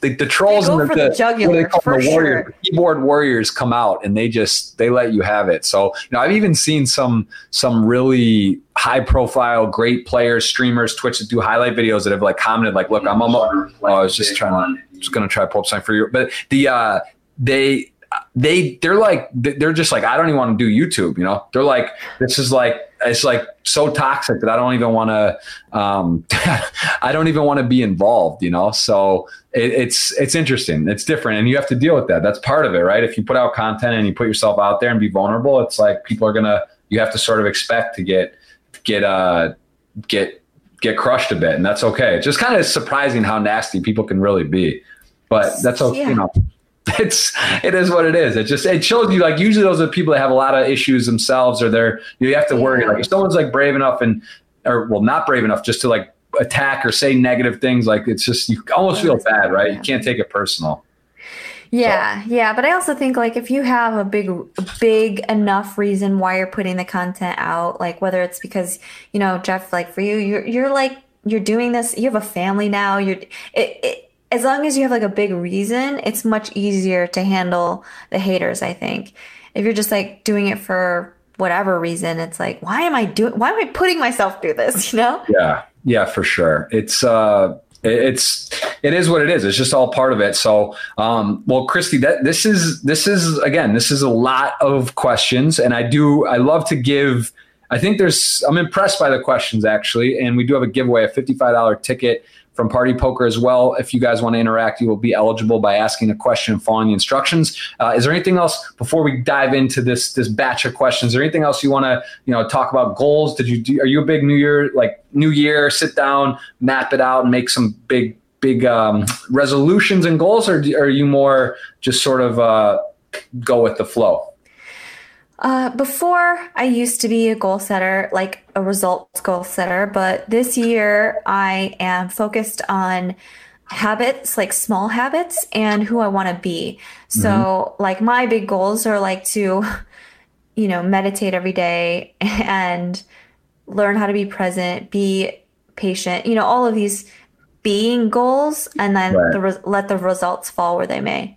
I like it. Yeah, I you know I find I find going back and forth as well on that. Like I want to sit down. I've done years where I'll I'll write down and be like, all right, you know, I want to do this many things. I want to. I think it's also important to be realistic with the goals. Like especially in yeah. tournaments, if you're like, I want to make this much money, or I want to. You can't. You have to like do stuff that you can control. Like all right, I want to play this many tournaments, or I want to stream this many times. If you start trying to hit like I want this many, you know, viewers or this many results, like it, it doesn't really work like that. And I think you have to be careful when you're doing goals or, or what you're really what what the the meaning of why you're doing those goals are. So I like how you're saying that too. Um, to to sort of come from that that approach, which I think is more controllable and also uh, tranquil, right? It's less like of yes. a stressful, like trying to, oh, I have to do this. Cause in the back of your mind, you may even like play differently or do something not, not that's not what you really should be doing to try to reach something that's out of your control. So, uh, yeah, I like, I like what you said there. Um, all right. We are going to. Oh, and so you did. So Durrrr was your most. That was your favorite, maybe or most. You know, meaningful or situation, memorable for big, sure. memorable uh, interview. I do. I want to click over here too. I know we had this was fun because at PCA also this was yes this was fun back in the day. Okay, with, first uh, can I say say too? So yeah. obviously I'm like pooping my pants because I'm about to interview Michael Phelps yeah. after this was like right after he had just become like the most decorated Olympian of all time. Yeah. And I woke up to you and I'm like, hey Jeff, you know, like or whatever. And I'm like, I introduced myself to Michael Phelps and he goes, Yeah, I know who you are. And I was like, he gave you yeah. like yeah I'm, I'm uh, exactly that's the thing that's funny though because like you're thinking about it, it's like that from the domain space where it's it's they know you because like, that's what you're the face. Like he loves poker, so it's like of course, yeah, he's seen you probably a thousand times, and then but you're you're not really thinking like that, right? Because it's just like all right, do your job, you enjoy it, you put it out there, and you're just like, but it's like really, you are. That's what I'm saying. When I think of poker news, I think of Kristy Arnett, right? That's like you're like you were there for like so many years, and the folk like the the interviewer for so many years. But it's funny like that, right? Because like, you don't, yeah. it doesn't like it's a weird. uh uh, a weird twitch. So uh, I just switched at flicks. Yeah, but this was I just I just funny because I remember this was like the yeah this was a fun fun time. So uh, what what other what other uh, what other professional so, superstars of their field like have you done you've been i mean because i know the common ones like kevin hart paul pierce are always sort of present like at the pca there's uh what's his name um tony hawk and they kind of some of the, sergio garcia are there any other sort of like legendary sports um stars that maybe you've that aren't that maybe people don't know play poker or that you got to meet that were kind of cool Oh, that not sure. because those are like the ones I feel like everyone knows. They're like always at the like they're just like people know they love poker. Was there anyone that you were somewhere like remote or some like a one off that maybe that I don't even know of or I wouldn't have thought of? Can Oh man, I don't. Uh, I there's not any that I can think of, but uh, But you've interviewed a ton. I mean, you've done so many like actor. act- There's a lot of actors too that play. yeah, I mean like Ben Affleck and uh, Matt Damon. You know, they were at a charity event I was at once. But oh man, no, it's a tough one. Yeah, but you've gotten. I mean, it, it, it was. Is it gotten? Did interviewing get easier for you? Like, was it something that was you were nervous right away, just naturally because that's like new, and then all of a sudden it was just like, just next thing. Was it? Was there anything different that was like? It was always I was always really nervous. I actually struggled with social anxiety for a long time through my Really? Early 20s, and it wasn't until I understood where that came from and really worked on it and like so it wasn't the interviewing I was actually working on, it was like working on my social anxiety and so no, it was always it was always hard um until I kind of like tackled that part head on. Yeah, that's yeah. It's it's a. Uh, it, it's one of those things, like you said. It's just it's not. I think people assume that just gets easier. It's like it's just always whatever, but it's still like you're in front because it's it's either like Twitch too and YouTube. It's nice because you can edit, right? But like an interview, I guess they can kind of edit, but sometimes you're live or you know you still like it happens and it's with a person, so you want to and you want to do your best and you want to be professional, right? It's like you kind of feel a little pressure to like do a good job or do your best, and and you know you don't want to be doing ten takes, right? Forever, especially when someone that you know is like it's Oh, like you know or you're on a break it's like kind of pressure because there's not you only you maybe get one take or two takes. You can't just like take someone's you know they got to go back and play and then yeah. Have you ever had was there anyone that was ever like a memorable interview that was just like it just didn't go like the tough spot where maybe someone busted or it was just like they weren't having it that day you don't have to say a name per se but like was there ever one that just you were like or you or you're like i can't do this i think i've talked to someone Lynn Gilmartin, I think, told me there's someone where she was basically like, I'm not doing this interview. Like, I just, I can't do it right now because I know them and they're like too, going to be too tilted or I'm not asking that. Have you ever had any kind of like awkward, like, uh, situation where you just, you, you just knew it wasn't going to go, go, go well or you couldn't do it? Um, well, the so I had this great idea for a video at Card Player, which was that we were gonna prank car, we were gonna prank pro poker players, Yeah. and I sat down Mike Watson, Mm, and Sir Watts, he just course. won like a WPT. He was a crusher, and I decided that I was just gonna be like, pretty much. We were going to do a strategy interview, and everything that he said was going to be like the dumbest thing I ever heard. Okay. And oh my god, it's so it's still so hard to talk about because it was so awful. Because so I did he so I we're talking about the strategy of changing gears, why changing gears in poker is good. So I asked him, first of all, what's changing gears? And he's like, he gives some brilliant answer. And I'm just like, actually, can we stop for a second? And I was just like, that was bad. Can we do that again? And then he and then he gave a brilliant answer again. And then, dude, You were like punks. you were punking him. I was you were like you were, him. and he he was he just and it just it didn't it didn't go as planned or he like it was like just too awkward. It almost worked too well, maybe. here's the thing. Okay, first of all, also Vivek Rajkumar set him up. He was like, "Let's do Mike Watson," and I was like, "Yeah, okay." So so Vivek's in the room, and Mike was.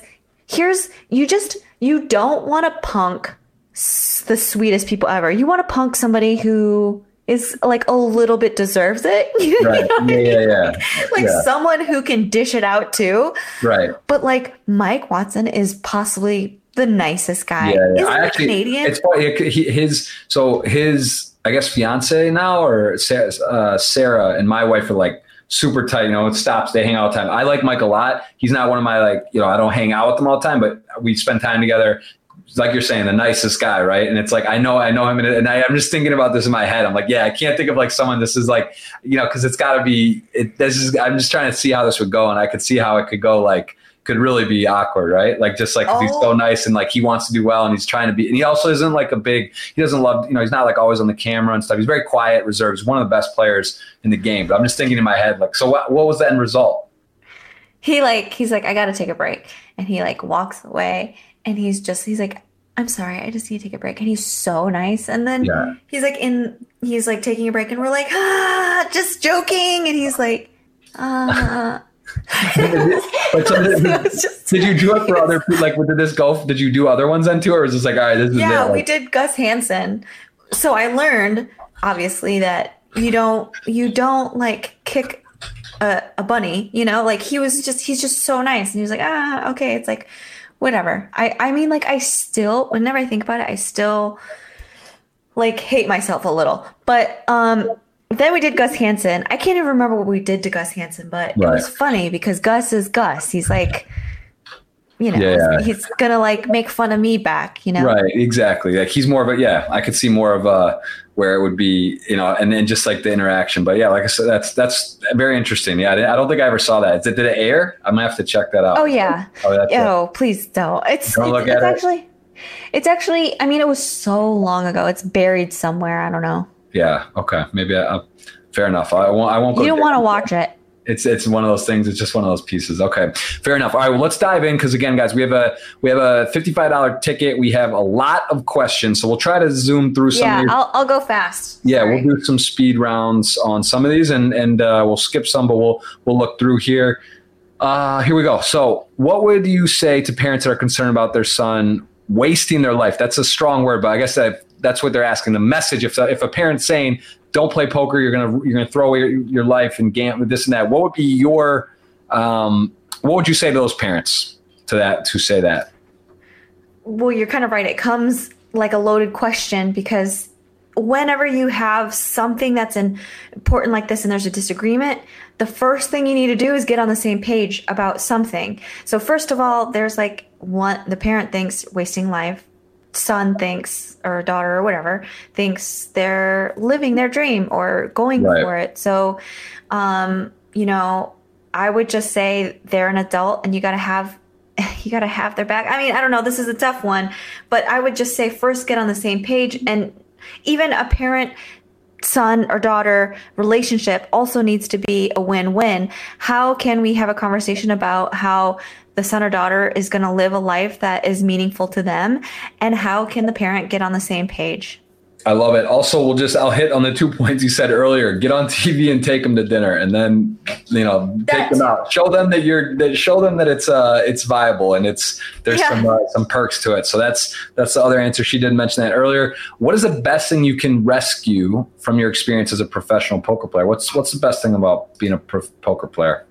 The best thing is that every day, other than when you schedule an interview with Jeff Gross, every day I'm like, mm-hmm. I can do whatever I want to do at Gotcha. any time. Open canvas at all times, right? Yeah. What day of the week is it? I bet you don't know. You know, it's like I it's- never know. Yeah, especially you just came from Australia, so it's even more confusing. But exactly that that's like legitimately, I think the, the the funniest part and the best part is like that. If you can get to a point where your schedule is your schedule, I think that's like when you start talking about someone even just put on the screen here. Um, let me see. Uh, question here from Jack: How much do you?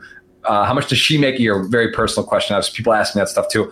Not saying to answer, it, but the, the, the point is, whatever that number is, it, or you know, in your case, in my case, we don't know exactly because there is variance and there is some playing involved, not just doing other things. But that number, you could add a zero to it, or say you could make a lot more doing some kind of banking or surgeon or whatever, and that's great. But like for me, I think humbly saying that the greatest thing you can do, I think, is to be your own boss and have your own schedule. And that is, there's no question. And I think you would say the same sentiment, like you're saying. that's that to have your own schedule is priceless, right? Like you just went to Australia on a wing over a drink. You might go play today. You might do it. You could fire up a podcast today. You could go on the beach. You could take off the next month. You could play the next month. But that's that's literally you're just living in a in your own best self. You're living your best life, Kristy. Best right? life. And that's yeah. that's the best. There you go. That's that's what that's what's going on with poker. So I, I, I, hear what you're saying on that. So what do you like about poker? That's another question. We'll say the same. Do you speak Spanish? I think we got some Spanish in here. I do not. Okay. Hola. That's all. Yeah. Hola. Hello. Uh, ¿Cuáles son tuas cartas favorites? So don't know what that means. Something about your favorite. Have you ever been to Belgrade? Belgrade. Mm-mm. No. Do you have a special routine before a big tournament? Give me a look. You're playing the 1K 6 Max tournament. You just final table in Australia. Does your day to day change as you get deeper? Is every day the same? Is every day different?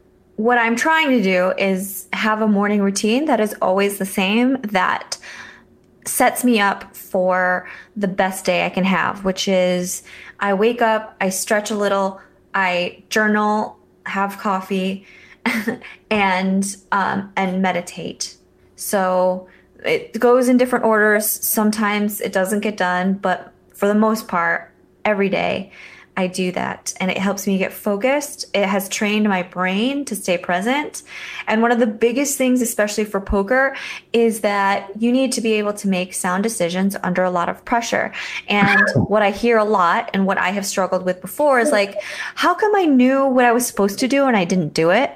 Like, mm-hmm. do you ever like, do you ever like play and something comes up and you're like, I should fold. And then somehow your like hand is pushing in chips.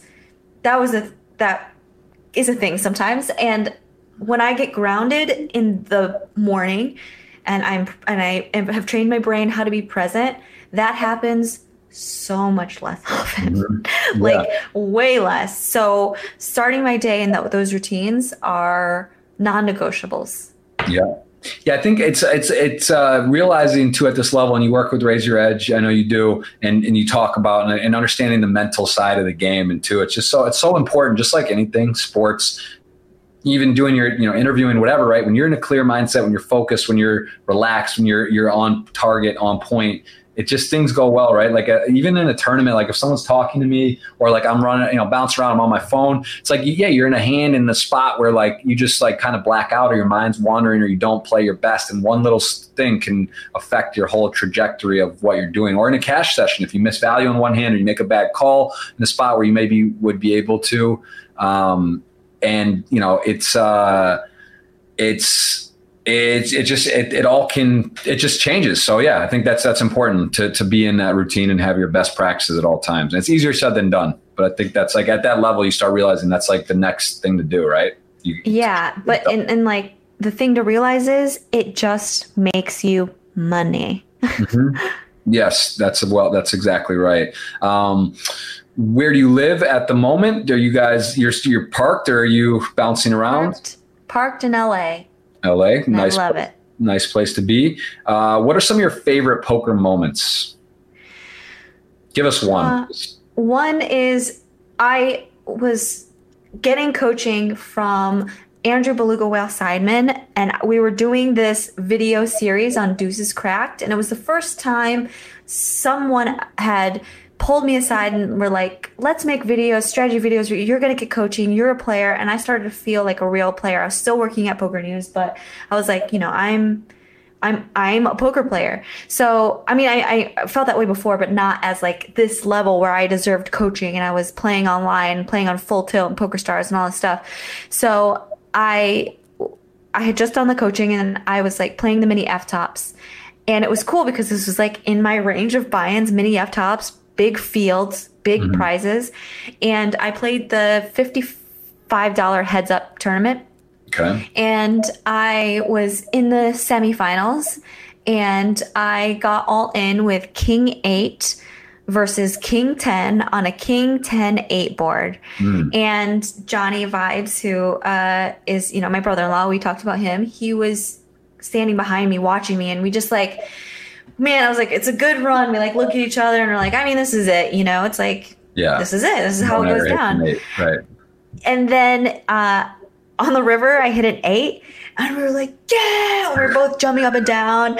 And then like Andrew calls me because Andrew, you know, we just love each other so much. It's like really intense. So he like wanted to like not be in the room because it's just like he Yeah. didn't want to bring his nervous energy, and we're all just like, ah. Yeah, yeah. Oh wow. Yeah, yeah. So that that that is special. That, that those kind of ones that it's nice. That's that's very cool. And you end- how so you ended up going to the final? Or you- Yeah, so we ended up going to the final, but this is the topper. This is my favorite. The- Okay. You know, we got there, and then Yeah. and then we go heads up, and um, we're like typing in a chat. We're like, "Do you want to chop and stuff?" And the guy's like, "Yeah, I'll chop if you give me like twenty percent more or whatever." And I was like, "No, we're, I mean, Yeah. we No, we were gonna chop it evenly or we're not." Right. And he was like, "No, I'm better." And I was like, "Okay, then we're pl- let's like let's play, bro." For and it, yeah. then we start playing, and then um, I, I see later that like people are all in the chat, and he's like, "Who is this?" Because people knew, you know, my screen name and who I was, and I crushed him, and it felt so good. Yeah, that's the, no there's to the nothing, deal. There's nothing better than a, a deal negotiation and then winning, but all, especially when the other person's being unreasonable or cocky or whatever. That that's that is those are those are for sure the greatest. So that yeah, that's that's yeah, get him, get him. So that's nice. That's that's beautiful. All right. Uh, cheapest place to stay in Vegas. What's the what's like a deal in Vegas or, or spots you know that you they're like good to go stay if you're like coming. Just use the the the app Hotel Tonight, and whatever's cheapest on that app. that, that really good. Done. Fair enough. Uh, what uh, this is a question live right now. I see Jimmy Baker asking, what career would she do if you couldn't play poker? What would you be in? Say out of the industry of poker, even. an entertainer storyteller. I don't know what that means, but I would be doing things that are performing probably. Very nice. That's and that. So that could be. Is there any specific genre or just like you don't know, just something in that? Like, what would be anything come to mind? I mean, I've done stand up a couple times. I love it. I've done Oh, wow, cool. storytelling, like where you get up on stage and tell stories, or Mm-hmm. you know, and that's kind of what I'm pursuing right now. I'm writing and I'm I want to speak publicly, and um, so it's all kind of along the same lines. But if it wasn't poker at all, I wasn't writing this book, I would probably like, I don't know, I would probably he- be here in LA doing something like that. How how is the book experience going in terms of uh, amount of time that um, that it that's going? Like, is it uh, is it what you would say is were you like when you said I want to write a book because I'm actually debating on some of that and looked into a bit because it, it sounds like very cool and fun and, and it is I'm sure but it how has that been so far in terms of workload and just because it, it's it's hard to put everything down on paper and then when you start like oh I want to talk about this and you start writing it I just feel like it's a little bit hard you know because it's like it takes a lot of time and you're not, maybe not the best writer right like not saying you are or aren't but eh, you can talk but then like to actually write well or you have to have help so how has that process been has it been easier harder than you thought it would be or just love it Horrible. horrible okay that would It's horrible. It's not hard. It's not easy or fun. It's Right. it's so hard. Uh, but I still love it. Um, I mean, I still I still love it. Sort of. It's just like I love what I'm doing, but at the same time, it's like it's it's just the hardest thing ever. It's hard to sit down and and stay focused, and especially it depends on the topic that you're talking about. Of course, it's, if it's like you're like I don't know what the topic of your book is, but if it's about something you're an expert in and you're just wanting to share it, Right. then maybe that's going to be different and easier, and someone can also help you. Like you can just speak, and someone can help you put the thoughts on paper, and I think that would be an incredible book. Right. Um, but for me, I'm writing every single word, and it's about something that's very emotional, also. So it's really hard, and I've had to stop and start over, and and it's uh, it's difficult, but. Okay, fair enough. That's honest, very honest. And I, I think that that's what I was expecting because I, I can I got a little taste of doing like a sample writing and someone had an idea for a book to do and it like I just I like it, it, to, to your point it wasn't something I would even consider myself an expert on and what I'm like so passionate about and it was just like very hard for me because I like I, I just kind of like I don't know and I was like feeling it didn't really like wasn't meshing right because I would like to do a book at some point I don't know exactly what but I it's more like what you're doing you're saying about you're telling your basically your story like of poker and with your husband. I mean, that's like so it's like from your heart, passion. Like there's no one's going to tell you, oh, that's not right or like whatever. It's just like no, this is how I feel and this is what it is, and that's it. And like they can you can make some you know adjustment on the wording maybe or some of the stuff, but the idea and the and the uh, foundation is from your heart, and that that that I think that's fun, right? Like no matter what, that's like a project, even if it's hard, it's still like you know you're doing it right. It's not like all right, Like I, am not sure. So um, very cool, and I can't wait to check that out. I will definitely read that and check that out. Uh, let's take some more here. Uh, favorite Pokemon choose place in Vegas. Heads up versus Jeff on stream. She doesn't stream. She doesn't. She's not a Twitch streamer. uh, challenges uh, resolutions in 2020 touched on this a bit but give me one in 2020 just something that you're you want to say all right you know what I'm, I'm ready to do this thing differently or or new 2020 anything Jump. make a human. That's what Ooh. i'm trying to do. Hello. That's a just big make one. a human. No big deal. you, you got your girl a- sarah popping one out. I mean yeah. already, congrats to sarah. That's you know you got to have them grow. You don't want it too far apart from your best friends right? I know right? Yeah, yeah that's that's exciting. So okay. Well win a tournament and write the book. Book human uh, tournament win. Okay, got it. Those are three three nice ones. Uh, what is the moment you realized that you belonged among those that call poker a career and not just a hobby? When did you say, "I can do this. I'm going to do this"? Uh, that's interesting. There's not really ever just a random time or moment for me. But what I tell people all the time is that if you're not keeping track of your results, then you're not taking the game seriously. So it was just a long time coming where I knew I could estimate about how much money I make an hour and how feasible it would be for me to be a professional or not have another job. So not really a specific time. Okay. Yeah, that's well, that's uh, that's important. If it's if nothing stands out, not to uh, not to just say something that you know. I like Kristy's honest. You know, same thing with Twitch. He's like, I'd rather stick a pencil in my eye than stream on Twitch, which is which is brutally honest, and that's cool because I, I, think a lot of people who think maybe they want to do it or try it don't love it either, right? It's not for everyone, and then there's there's challenges with that, and and and reasons why. Like there's you know I get it. Um, opinion about Jeff Gross, our host. Oh my gosh, I love Jeff. We, I was just like in Aussie Millions with Lynn, and we're sitting on the couch, and we were both just talking about how much we love you, how Aww, hard you work. Like we were just like, what are all the things that he's doing? It's crazy, and I don't know. You're just such a stand-up guy, and I think that you know when we talk about how poker is evolving, you are on the forefront of the reason why it's becoming more fun. It's becoming more engaging for recreational players all over the country. If they're not in like one of the big cities like Vegas or LA, they can really be in it because of the content that people like you create. Well, yeah, you as well. I appreciate it. Very kind words. Uh, thank you. And and uh, I, w- I would say the same for you as well. And I think you do a great job with the content, which is great. It's fun and it's it's enjoyable. I think people really can kind of can relate and they and they the fact that you're honest as well like that and you're showing the negative like andrew as well and you say he's going through a downswing they talk about it because it's not all fun it's not always just like so great right like there is there is negative stuff that are times of feelings and emotion that's part of it all so you know well thank you for the compliment and uh, back at you as well we see altair saying I love you, honey. Uh, what is your key to success? Give us a secret in what has made you be able to uh, accomplish what you've done so far. What's a, what's a key to your success?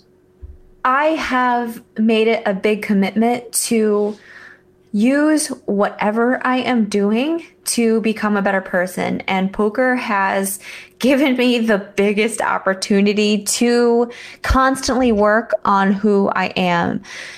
How do I treat people when things aren't going right? Am I resilient in the face of defeat? You know, who who am I when I'm winning? Does do I make that like about my worth and who I am? You know, it's like right. so no matter what happens, whether I win or I lose, I'm becoming better.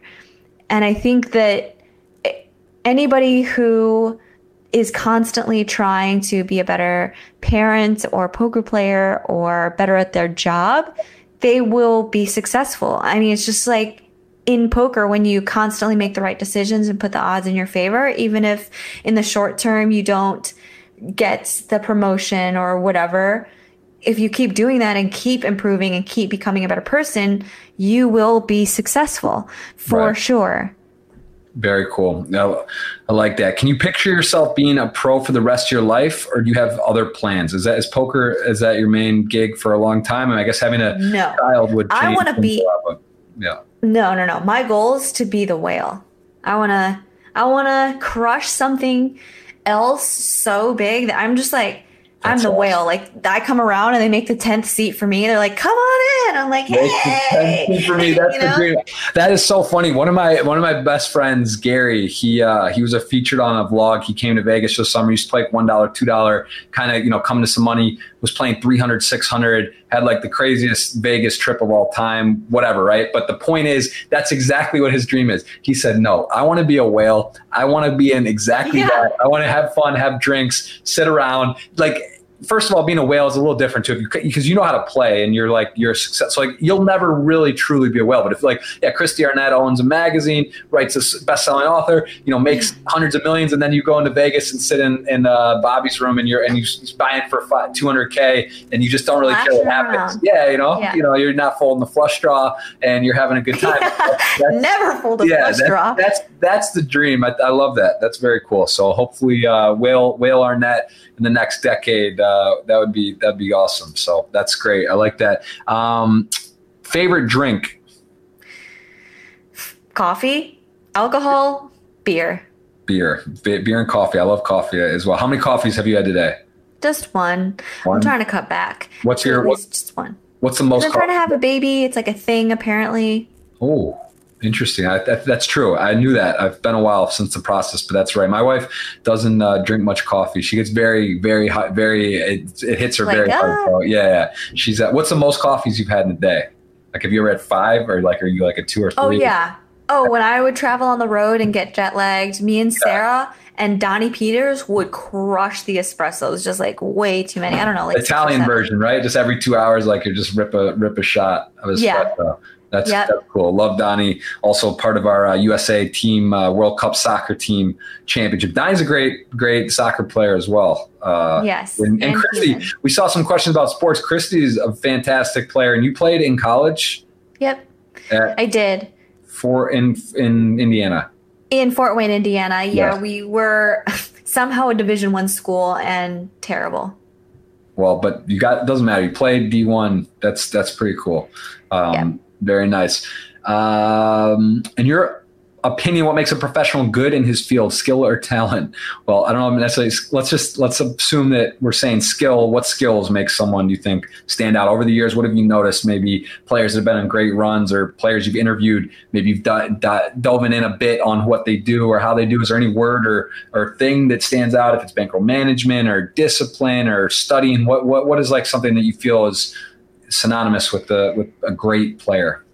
great player is that they are focused and pretty much have nothing else in their life because if if your only focus is poker i mean that's i mean especially these days like way back in the day some of the best players were like field players and experienced players and they had years of experience but not anymore now it's just like if you have a singular focus you can be the best I like that. It's true. Um, favorite live venue to play at?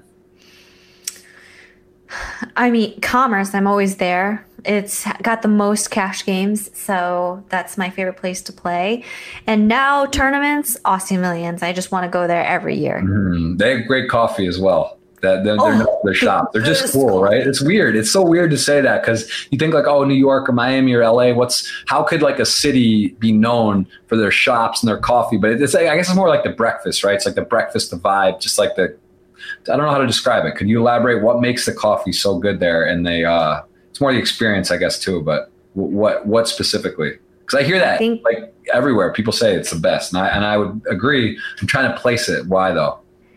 The espresso is always top notch, but the milk, they use the best almond milk, the best oat milk, the best whole milk, whatever it is. Yeah, It's so much better than ours. interesting. Okay, that that that's a good reason why I'm trying to place it too.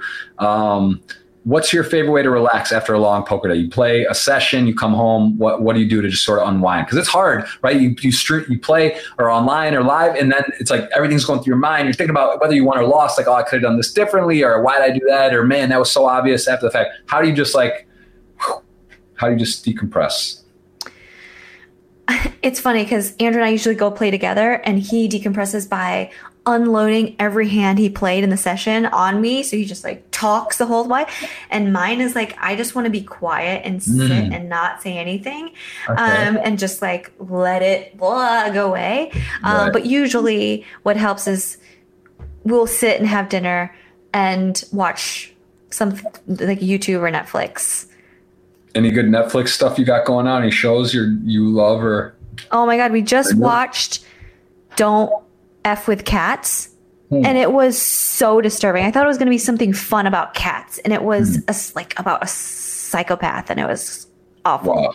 Uh oh. So st- okay, there's a there's a there's the other way. Net, stay away from that. Al- That's almost more about. No, it's kind of amazing. I mean, we had to Oh. watch the whole thing, but it's It also intense. very disturbing. I just saw If you're ready Uncut for that, Gems. then watch it. I just saw Uncut Gems yesterday with Adam Sandler. It's got a little poker, like kind of gambling vibe to it. I don't know if you've seen it or heard about it. No, but Really that's cool, on the list now. I thought it That'll was. be the next thing. I heard he put he put on a great performance. It's it's pretty cool. Like I think I have a feeling you'll love it just because it's like it's got like the sports, the vibe. There's like diamonds and and they do a good intro. It's it, it was actually really good. I would highly recommend it. It's cool. Uncut Gems. Okay, definitely. That's You'll, on the list. it's worth going to the theater for. Um, so yeah, I'll, I'll give you that. Uh, what was your oh? Someone just said hi. I wanted to tell you that you are really beautiful. Suppose you are my girlfriend, and we were playing a tournament, and we each we reach a hand at the end at the final table. Will you let me win, or do you play me till the death? So I guess this is a way of just to the death. to the death, right? What? Yeah. Has that happened with you and Andrew? Have you been at a table we've- ever and played? Yeah, we just at the Aussie Millions, we were uh, placed at the final table, or not a final table, uh, a table in the same tournament, and we just we just play and try to beat each other. I, will- took him out of the satellite like before that. It's just the only way to Right. be in integrity, and also why would we? I don't Right. know. Let each other win. I I I agree completely. Now let me ask you this though, because this is this is uh, tricky because I agree with that, and I think you should do that, of course. But I feel like subconsciously, or just at some level, because there was that whole, you know, Chrissy Bicknell, who Kristen Bicknell, who's obviously she's one of the best players in the world now, top ten GPI, best female player of the year. Her and Alex Foxen, Alex Foxen, number one player in the world, uh, GPI ranked wise, just won the Bellagio 10K. You know, he's they actually battled that. There was kind of crazy story. I'm sure you remember a couple Yeah. years ago at the Venetian, they got down to three. Kahle Burns also raising a lot of money for Australia, doing some cool stuff. And I, I just was chatting more with him too. I mean, it was that was a wild scenario, right? Because it was on camera. It was three handed. I think they had like aces to jacks, sub like 25 blinds, and it didn't get all in on like a jack high flop. You know, these kind of things. And it's it's it's tricky because it's like, all right, at the end of the day, like listen, if you know the three bet hands and situation stacks, let's say you play great, like you don't have to go for every spot all the time. I mean, listen, when I play in a tournament, there's times where I get a dealt ace four suited and there's an open, and I don't three bet a guy, and some guys I do, or some people I flat. So like I'm playing differently against people in different spots, or even just how I'm feeling or what's my you know. So there's like a there is a lot of room for Yeah. interpretation and sort of the so it's like all right you get dealt seven eight suited and maybe you would three bet this guy but Andrew opens you know are you just gonna be like all right I'm I'm going for it and you're probably not going out of your way to like make him be difficult now of course there's also a difference where if you have kings and he raises you you're never gonna fold or just call or like try to like you know bat signal him I get there's that's like very different though right but it's like you know so I don't know. And that, I'm not saying it's right or wrong, but it's sort of a weird deal. And it's why they don't like, they separate brothers, Doyle and, and Todd. I think World Series has rules, even if you're, if you're related, married, or like brother, they separate you at tables when you can. Obviously at a final table, there's nowhere to separate. So I don't know. It's kind of interesting little thing because it's sort of like a weird uh, conundrum, right? Because it's not necessarily do you play to the death, do you check raise Right. your grandma, or do you just sort of stay away? I don't know. It sounds like you guys lean more towards going for it, but I, I you see what I'm saying, right? And it's not necessarily right or wrong, but like I don't, Totally. I, you're going out of your way to like punish him, but you you want to win. You're gonna like, you know, you know what I'm saying? Yeah, I mean, Weird- we're all and it's tough too because they we know each other's games too. So even if we're not even like doing the subconscious thing, it's like I know that from this position, like he's going to be doing these things against these kind of players. It is Right. tough, and I don't really know what a better solution would be. But you know, there's it's just. I mean, at least for us, and we've been together 15 years and travel everywhere. It's just like it's not ever that huge of a deal.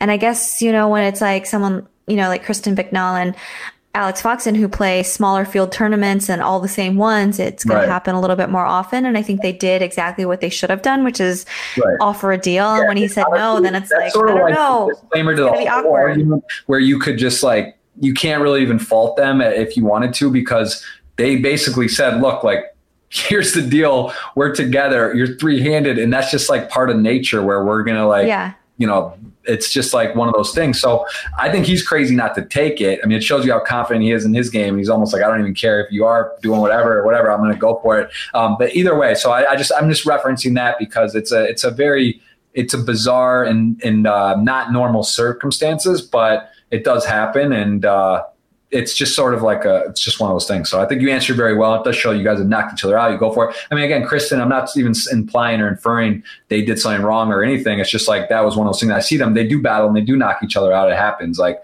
you know. Anyway, so I get it. You you answered it well. So you're going to win. If you guys are heads up too, it's like that's it. You guys are playing for it. You're not like oh he's my husband. I'm gonna let him win or oh I want. You even said Andrew wants you to win in general. Like he always rooting for you. But you know if it come down to heads up, like you guys would battle for it. You're gonna go for the trophy definitely. Okay.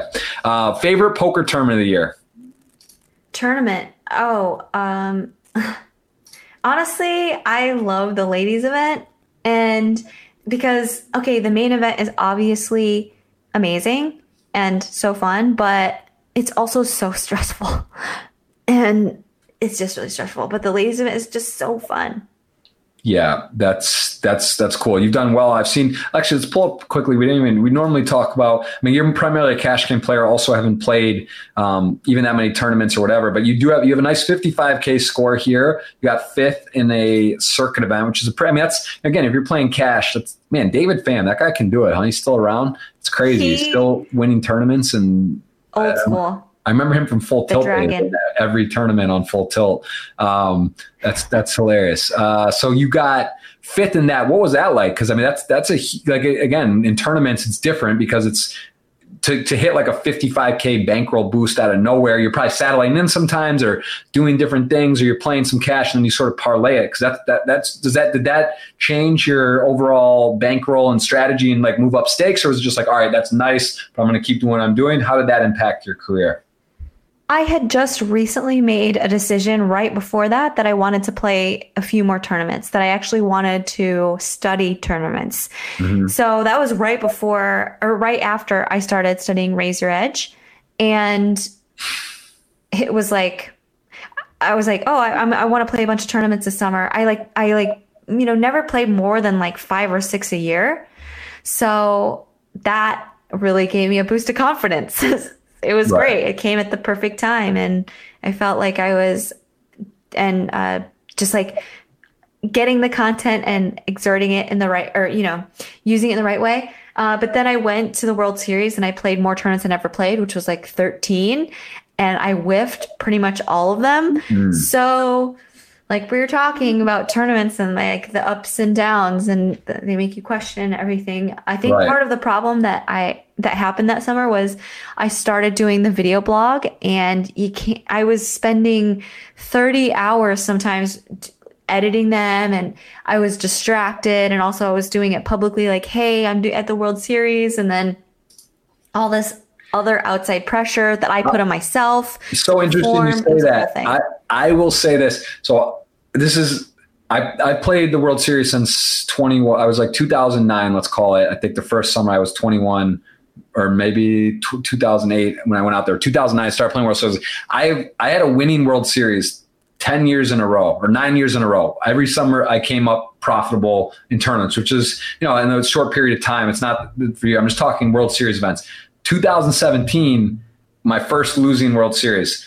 I started looking at what was going on, or I started like wondering about. I was like, oh, you know, obviously, like, listen, you can't win every year. It's just like whatever. Nice. Then the next year, I didn't win either overall in the in the series. And I had a lot of cashes. I had like 14 cashes, I think, or something like a lot, but no big scores. I started looking at it, and I was like, you know what? I started my vlog in 2017 during the summer of the World Series, and I was like, I, I'm coming to tournaments four hours late. I'm starting like 1500s and 2500s at 4 or 5 p.m. I'm coming with 20, 30 blinds. I'm, I'm, and I wasn't even doing the editing for the videos, but like still like the filming, the titles, the descriptions, the uploading, all this stuff. And I started thinking, I was like, I had to be realistic. I was like, you know what? There, that's like you can't it's not necessarily enough data but like i started realizing that my game in theory had suffered similar like you're saying on twitch like when you're playing when i'm playing tables on twitch and then i'm doing talking to the chat, following everything. It's not like you're at 100% your game. And I had to, I did work with Elliot Roe, so I started being realistic because it's like same thing. It's like, all right, this is happening. This is giving me this benefit and this is what it is. But like, I need to be realistic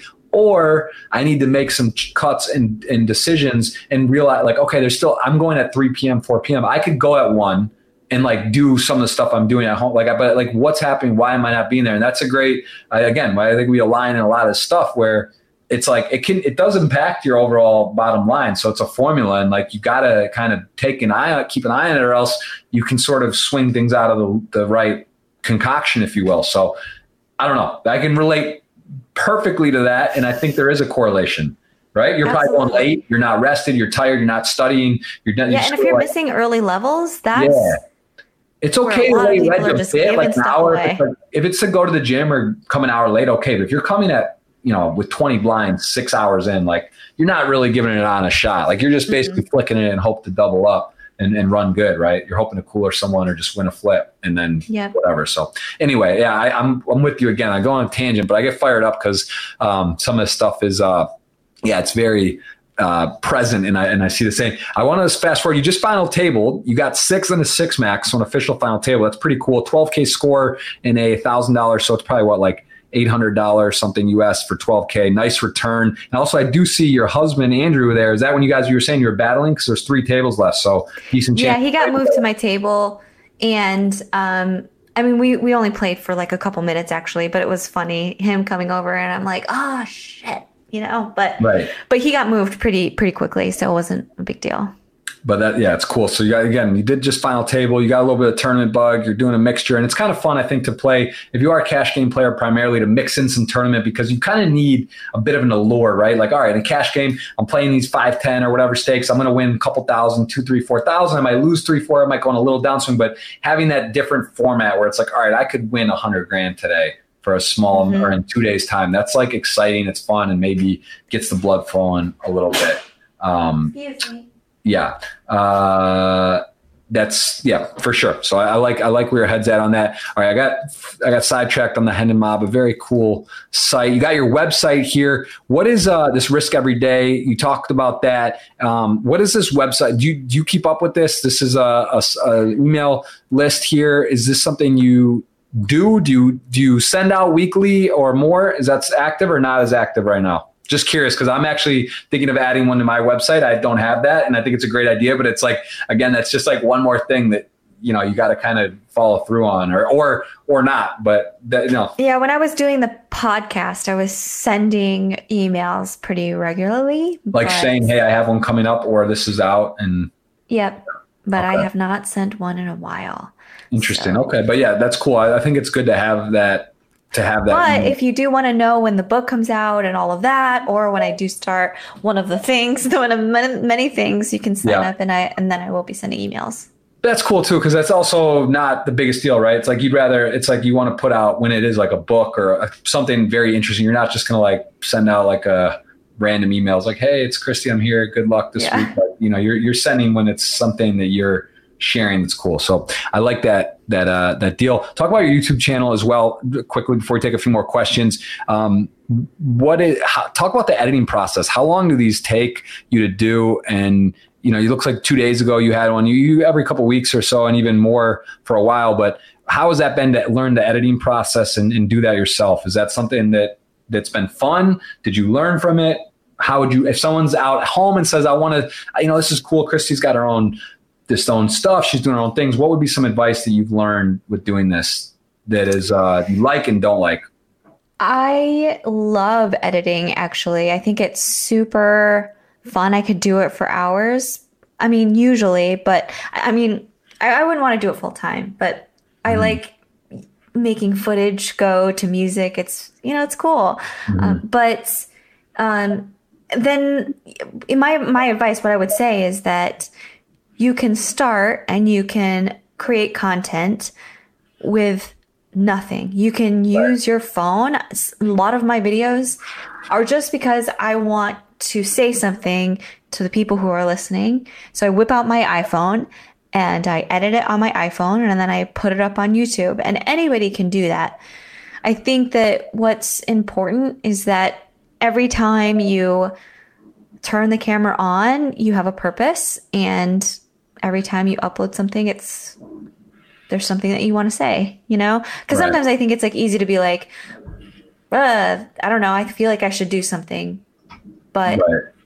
Yeah, it's uh, that's that is that's for sure important. I mean, it's you don't want to just be putting out to do it, or like if you're not really into it, or, or just to throw out. Also, it seems what I what I hear about you and what I would also acknowledge you for is you seem to be someone who really goes for it. You you do take that first step, and that's the hardest part because a lot of people I think at home or in poker may say, you know what, oh that's cool, or I see these people doing the vlogs, or you know, oh man, they get passes, or they're like known people in poker, so they get to get away with stuff, and you know, in terms of being able to film or whatever. But reality is if you start, like you said, you could literally, and everyone has a cell phone. You could sign up a YouTube account. You could upload a couple things. You could play around. You could put it up right there. Now. It works because there's no, that's the hardest part. And like everyone, I think is to, oh, I need this equipment. I need that. I need an editor. I need this. Well, really, you don't. And a lot of us don't have those things or haven't even, or when we started, we didn't. And we just sort of like got going. Um, and whether something comes with it or not, it's just still like it's important to, to go to try it and risk and, yeah. and do something that you want to do and go for it and don't worry about how it looks or what you think or you always take it down you could not do it and you could do one and never do it again but um yeah so I, I think that you do a great job it seems like you do fire. You're not afraid to, to go for it, and, that, and you embody that risk every day. Um, so very cool. Uh, that was your biggest win in poker, the 55k. You talked about what helps you stay positive. Oh man, what is it? I don't, I don't know. I just, I think that I know the difference of being positive and being negative, and it's just way more fun to be positive. And it's like, I think that sometimes we are under the illusion that it's not a choice or that when we're negative, it's not because we are wallowing or it's just like a choice, but that really our life is the worst or something. Right. And um, the way to be positive, usually that works for me is to zoom out of whatever situation I'm in. Is this something that's going that it's going to matter at my funeral? Is this amount of money that I just lost going to be a big deal in a year? And zooming out or you know, usually if you zoom out enough and you ask yourself, well, am I still alive? Oh, well, sweet so yeah, yes, that's so true. I, am I'm, I'm uh I I it's like I feel like you're the female vert. Like we just yeah we think alike in a lot of these regards, and and it's really uh it's inspiring to see Kristy. I hope is that something. Do you want like deep down what what is your do you want to get poker's coming back in the US. Is that something would that be fun for you to be like sponsored by a site? Do you, is that something that would be cool for you? Do you want to do that? Like you've done interviewing, travel the world. You're now playing, traveling the world. Is that something else? Would you want to be in, to uh, represent a site? Does that does that interest you at all? Is that sort of in the the, the picture down the road maybe, or is that whatever? Like, have you ever yeah, thought? I have always like dreamed of been like being like have a patch on. Like, yeah, that's so that's so cool because I think, well, before years ago it was because I wanted to be cool.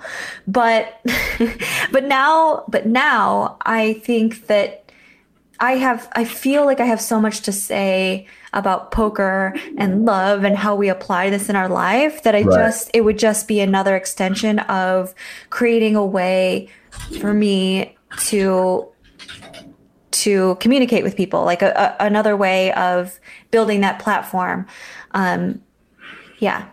So that would yeah. that's that's on your radar. You would that would be cool. Like that's something you'd be you'd like to do. That's yeah, on your totally. okay. Sweet. Well, I hope everyone, I hope some people hear that out there. Party poker in particular, but there's other options. And I mean, literally, I really that's what I'm saying. I think it's it's more about if the U.S. opens up, it's going to be those are the type of opportunities that are there for Americans in poker that are doing content and are, are present. So that's like those things kind of um, can happen very quickly, right? But it's it's just one of those things that it's not in the U.S. It's complicated because there's not a lot of states. You know, if California were to come legal, like Oh my god, California! ever, right? Come on, Yeah, that would be- be the that would be- state. unbelievable. Um, It's like a country in itself. It is. They say I think it's like it'd be the third largest country or something in terms of numbers, like behind uh, Russia and Brazil or Canada or something. In, in terms of just that alone, um, there's some drilling going on. I don't know if you can hear that, but it sounds very annoying on my end. I wonder if you can hear it or if you guys can hear that at home. Sorry about that. Um, uh, let's take a couple more, then let's do the giveaway. We're coming up over to. This is just one of those things, Kristy. I can't, you know, can't put a time cap on because it just it's moving. You know, it just there's a lot we're covering. I like this. Um, what do you guys like to do? Mo for sure. That is Andrew. What do you guys like to do outside of poker? What is something you guys do when you're not playing? We, man, oh my gosh, we play a lot. Uh, we love movies and we love TV. I mean, we don't watch a ton of it, but when we do relax or what we do for fun is always like, let's go to a movie. I think it's like the storytelling. We just love like the people and stories behind people. Very cool. And that, and so, yeah, I would, I would say, well, I want to know what you think of Uncut Gems, and if you have, do you have any movies that you guys saw recently that you'd recommend online, uh, Netflix or theater, anything out? we just saw The Gentlemen and it was intense, but it was really cool storytelling. It was really good. Okay. Um, well, I'm glad you can't hear this drilling because it's driving me insane. Like it's, I would have bet you could hear it because it's so loud. Like I can barely hear myself think. So we'll take a few more and then we're gonna we'll we'll uh, we'll, we'll go from there and we'll do the giveaway. Uh, a lot of a lot of good questions. A lot of these had been covered. We did talk for a good bit of time before, so I see people asking about starting the poker industry. Do you have a favorite poker player? Besides Oh. Andrew, I know he's your hero, your knight in shining armor, and he's he's you know you, you've known him from the beginning, and he's done what he's done and all this. But give me someone like even just covering over the years that you're just like, wow, that's so cool, or you know, that yeah, give me one. Can you? Can you do that? Is that allowed? I don't know if that's Uh, yeah, no, it's fine. I mean, honestly, like the answer that I've always given, because as a reporter, he was just the best, is Daniel Negreanu, because I could literally ask him to do anything. And also, he's like the person that, you know, when I did videos, everybody wanted to see. And he could just be like, I would say something, I'm like, here's an idea. And he'd be like, boom, boom, boom. And he would have like a sound, a perfect sound bite. And he was just like the easiest Yeah. interview. he I, I like Daniel I've gotten to be close with Daniel over the years and he really I mean there's just no you can't really say I mean even Ivey now he's sort of disappeared in terms of like being present in the tournament scene or you know on TV poker um but he's he's sort of like I would say one of the guys just like known as the you know the, the, the main guy in poker everyone kind of knows him in and out of poker he's mainstream and and he's got himself in some crazy uh, legal stuff just with the the the edge sorting uh, at casinos and Borgata and then um whatever. Antonio's got kids now. He's sort of slowed down a bit, but you know, those are like I'd say Helmuth, Ivey, Antonio Negreanu are sort of like the big four, just pillars of uh, you know. Every, and if you if you if someone outside of poker maybe knows them, they would know them. But there's uh there's something about Dance who's just very he's very talk, talkative, very approachable, very friendly, very great ambassador. Not that those other guys aren't either. Just sort of like I think that's you know he's sort of the guy that's just like everyone you see him he's been everywhere and he just has that presence when he talks at the table and gives you a lot on interview right he's fun he's energetic he knows what, what to do you don't you don't have to kind of pry it out of him so yeah i'd, I'd, I'd align that um, with you someone asking if you're married do you have kids is it possible to play poker for a living and have a family It's definitely possible, obviously. Jeff is doing it very successfully. And we it helps that Andrew and I both play poker, but we don't have kids yet, and I have no idea how that's gonna be. yeah can't okay that so you can't uh can't quite speak on it yet but you you have an idea and you definitely have friends uh, that do it. So i'm sure you have you have some insight. Yeah i'll say it's it's all possible but it's you just gotta you gotta go with you know learn as you go. Um do you still find poker as fun as it was or what's the biggest change in the last say five years? Poker is fun when I am learning. So every time I look back at my career and I'm like, that time really sucked. It was because I wasn't going with the going to go play with the intention of just getting better. It was because I was just trying to make money. And poker is fun when you're learning and that's all that matters and then the results you know come where they may and let me tell you with all this experience over the years when you go to play to just continually become a better player your results always are way better than when you're going to play to just win, to try to win, to just like, I mean, it's like mental game stuff. It's just, it's just, and it's just way more fun. Um, cause you're kinder to yourself when you make mistakes. Right. You're just like, oh, great. Glad I made that mistake because I won't make it again. Or I couldn't have known that this was, you know, in this position that I shouldn't have done that until I just got you know. Yeah, that that's yeah, I, I agree. Um, question here: Do you play poker on American sites? You mentioned earlier a bit, or do you do you still play? Are you playing po- poker online at all? Like, do you recommend any? Do you have any feedback on any? Nope. Okay. Uh, best poker promoter today. I guess they're saying uh yeah best best poker like in terms of if you're if you're watching or doing stuff content wise or who do you feel in general is there like a handful of people that you think do a good job or that you are like all right this is cool or Yes, I think all the poker vloggers. I think that you and Johnny and Andrew Neeme and Brad Owen.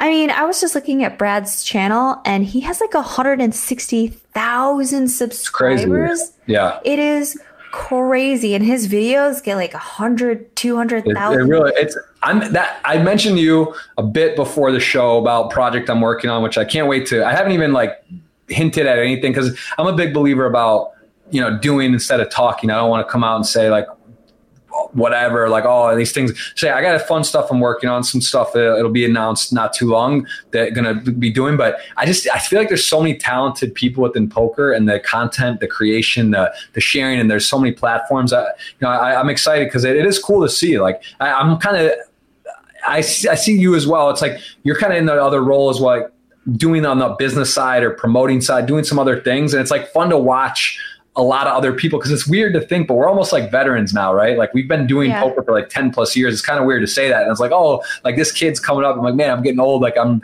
33, but seeing, you know, all in Pav, Matt Staples, like yeah, Brad Owen, he's, he's got Johnny vibes these guys are doing, they're dominating and, and, learning and growing and building stuff within poker and the community. It's just like kind of cool to to see that, like other people that are like going with their dreams and building these things. Um, you know, there's a lot of people. There is. It's like I find new YouTube content, and I'm sure you as well don't have a lot of time. You're not watching the stuff I do. Uh, I'm not like saying that I know you have a vlog. I like I'll be honest, like I haven't watched your vlogs. I would love to. I've seen uh, bits and pieces. I check Instagram, right? But it's like hard to really if you're doing the content, you can't really like watch and do everything else. There's no time.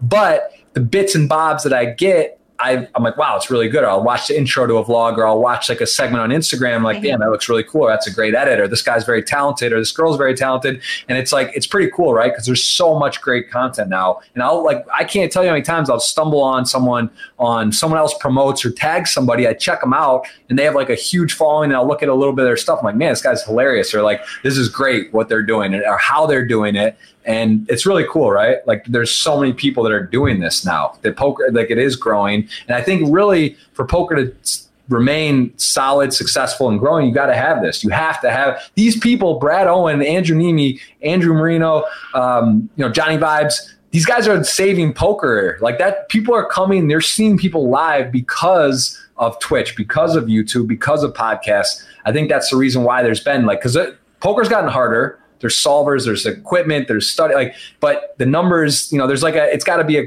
a, check and balance. If there's something that makes it harder, the U.S.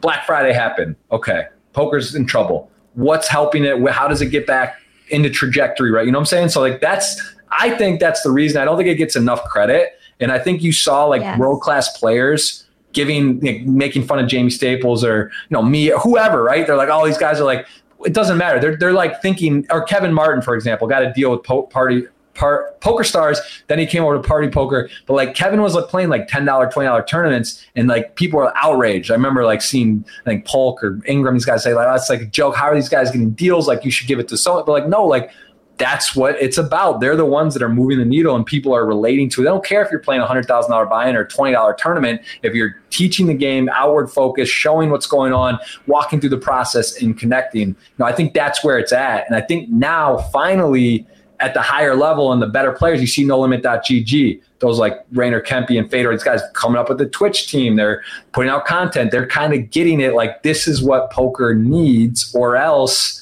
there is no poker, right? And I think that's sort of like a, a switch has been flicked in the last year or two where people are starting to like understand, okay, I get it and I respect it a bit. You know. Definitely.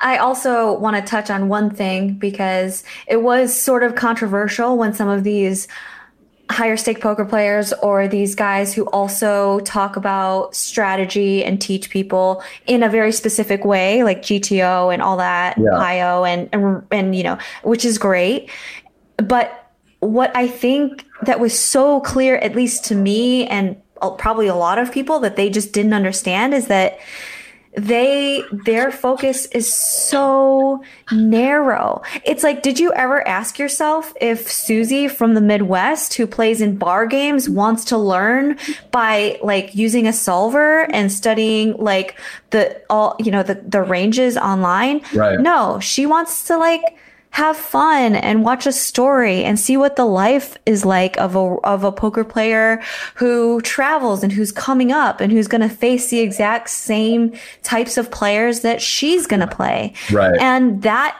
is not only okay, but that's great. They right. have no aspirations of playing a hundred thousand dollar tournament. I don't. I don't really either until I'm a whale. Until I can right. like you know you like throw around that money. It's yes. just it's not who I am. I'm never gonna be like I'm never going to be sauce, you know? I'm not going to be on PIO for like hours a day. And right. I'm okay with that. I know where my place is in poker and, and I want to win tournaments and I can study those and, and, do the things in a way for me that works, right. you know? But um, it, it's, it's funny that I think some people can be so incredibly smart, but, but also fail to see the value and, um, like a wider view of success in their given area. Absolutely. I, I, agree. I think that's, it's just so true. And it's like overlooked, I think sometimes, and people just, yeah, got to kind of put that in perspective and what that really means and who you're targeting, what the, what the population is. You know, my dad loves poker, same thing, you know, he's a smart guy, could do some stuff, but yeah, he's not going to spend excuse me, three hours a day and do PIO solver. He wants to learn. He likes to get good, cool content, look at ideas, look at short videos, look at maybe a chart and stuff. But like, yeah, that's yeah, uh, that's that's that's where it's at. Um, all right, we're gonna take one more question here, and then we'll do a giveaway. I guess sorry, Chris, I forgot to. I, we've gone for uh, we did start a tiny late, but we got been going for a while here now. All right, opinion on party poker. Will they manage to get to Poker Stars level? But you don't necessarily have to say that. But what what are your thoughts on Party Poker and maybe some of the other sites, what's going on out there? Do you, do you have any strong feelings on any of the sites? I mean, personally, I have a like a a special place in my heart for part for party poker because you know that's what I we were playing. You know that's what Andrew is like. You know, raising the guy on mm. the on the river bluffing. That's why we met. That you know, so and I remember it always being like fun. So um, I think that I think that sites are really focusing on the recreational player, and I think that's great. I am very excited to see what Phil Galfond does with mm-hmm. his mm-hmm. with his site. And uh, honestly, I have no idea about Poker Stars. I haven't been on Poker Stars in forever, so right. no idea. But I can't wait for some stuff to get out to California because I'm just like not really willing to play on you know sites that's not really regulated anymore. Right. Yeah. It's uh. It's it's. I mean, ha- I think it will happen. It's just kind of. It's so crazy, right? Like it's like it's amazing that that's just not a thing. It's like the fantasy sports deal that's in like forty states plus, and it's way more gamble and and sort. You know, the, the just the whole thing how it's gone down is pretty wild. That like we're like celebrating when Michigan, Pennsylvania passed, New Jersey, Nevada, Delaware. Now New York, I think I saw mentioned in, in Illinois. Those. I mean, you know, you throw in those two states with maybe a couple more random ones like it's all of a sudden like decent network. You know, you're talking ten states and you know some some liquid, shared liquidity. I think you could. It's it's decent. I think you, it, that's enough to sort of tip it um, to get to get moving. But uh, yeah, we'll uh, we're gonna anything else you want to touch on? We're going to do a, a, uh, a giveaway here, and um, we've covered a lot. Very, very. I feel like I have a much better understanding of your journey and, and your overall, um, you know, poker prowess. But do you have anything you want to anything you want to add or, or touch on here?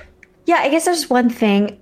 People always ask me, you know, how do I become pro, or is it possible or how do I do it? Mm-hmm. And I did a while ago because I got this question so much. I wrote a blog post uh, on my it's kristyarnett.com forward slash podcast forward slash poker pro guide okay. and because i know because i know we talked about a ton and and it was kind of hard to get into but uh there's just yeah it's right there on the top right on the, go up a little yeah, uh, right there with me playing poker right there. Mm-hmm. Want to okay. become a professional poker player? Yeah. Yep. So, so if you have those kinds of questions, because I get that a lot, I just put this in one place, and I think it's uh, pretty truthful and hopefully helpful.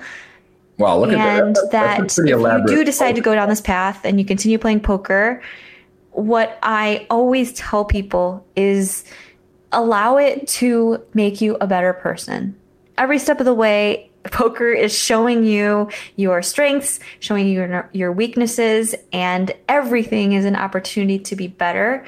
And like you said, Jeff, like I totally agree. It's one of the best analogies for life. It's it's life in a microcosm. You could experience the highs and lows of an entire lifetime in one session. Mm-hmm. So use it.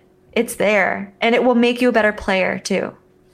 I love it. That's awesome. There's my wife. Look, Amelia in the chat saying hi, guys. So hi. checking in. There's Kristy. I know. I wish you uh, guys lived closer. I know, right? Well, we gotta. Well, next time we're in LA, we'll we'll let you know. It's we'll uh, yes. uh, hopefully you'll be in town, and that'd be cool to to meet up. And who knows, maybe you have a, a baby at that time. You're, you said you're working on it, so we'll uh, send our positive energy your way. Let's uh, let's wind this up uh, here. We're just kind of going through again. You can check out Kristy's Hendon Mob. You can check out her Instagram. You can see, look at that, stories present there, keeps it active. Um, also, Andrew Moreno, her husband, and then she has a, a Twitter. She does podcasts, has her website. So a lot, a lot of stuff. If you want to know more about Kristy, check it out. And we will go here, and I'm going to let you tell me when. So we're going to copy this link. We're going to go here and we're going to draw a $55 ticket for someone to win for asking a question and engaging. You tell me when, Kristy, and on your finger, they will be winning a $55 party poker ticket. Tell me when to fire. Oh, this is exciting. Okay, ready, go. Boom. That's a go. That's official. And we have a Duck Dodger is going to win it.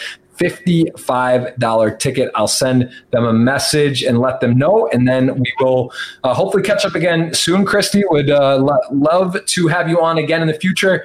Come on yours and do a good podcast anytime. I would love to do that. It's a lot of fun, engaging, talking. And you know, shout out to a choice. I know you did the personal development class I did as well. Learned a lot from that. We actually we didn't get to really cover that as well. You did mention you guys did a class and you were on the brink of divorce and kind of got you know that, just talking about that is very powerful stuff. So you know, i know you you have a you like emotional intelligence and, and um, you know to, to, learn and work on yourself and do personal development. So it's really cool and, and great to see you're doing so well. And congrats on your final table. All the best. Wish you success for 2020 in the future with a baby to bring into your life. Really sending that your way. And uh, all the all the best to you and andrew. So thanks for coming on. Thank you so much. Best to you too in 2020 Yes. All right, Kristy. Have a great day. We'll we'll talk soon. That's Kristy Arnett, everyone. Give her a follow all the platforms, and this will be out on all the different podcast outlets. And we'll see her very soon. Thanks, Kristy.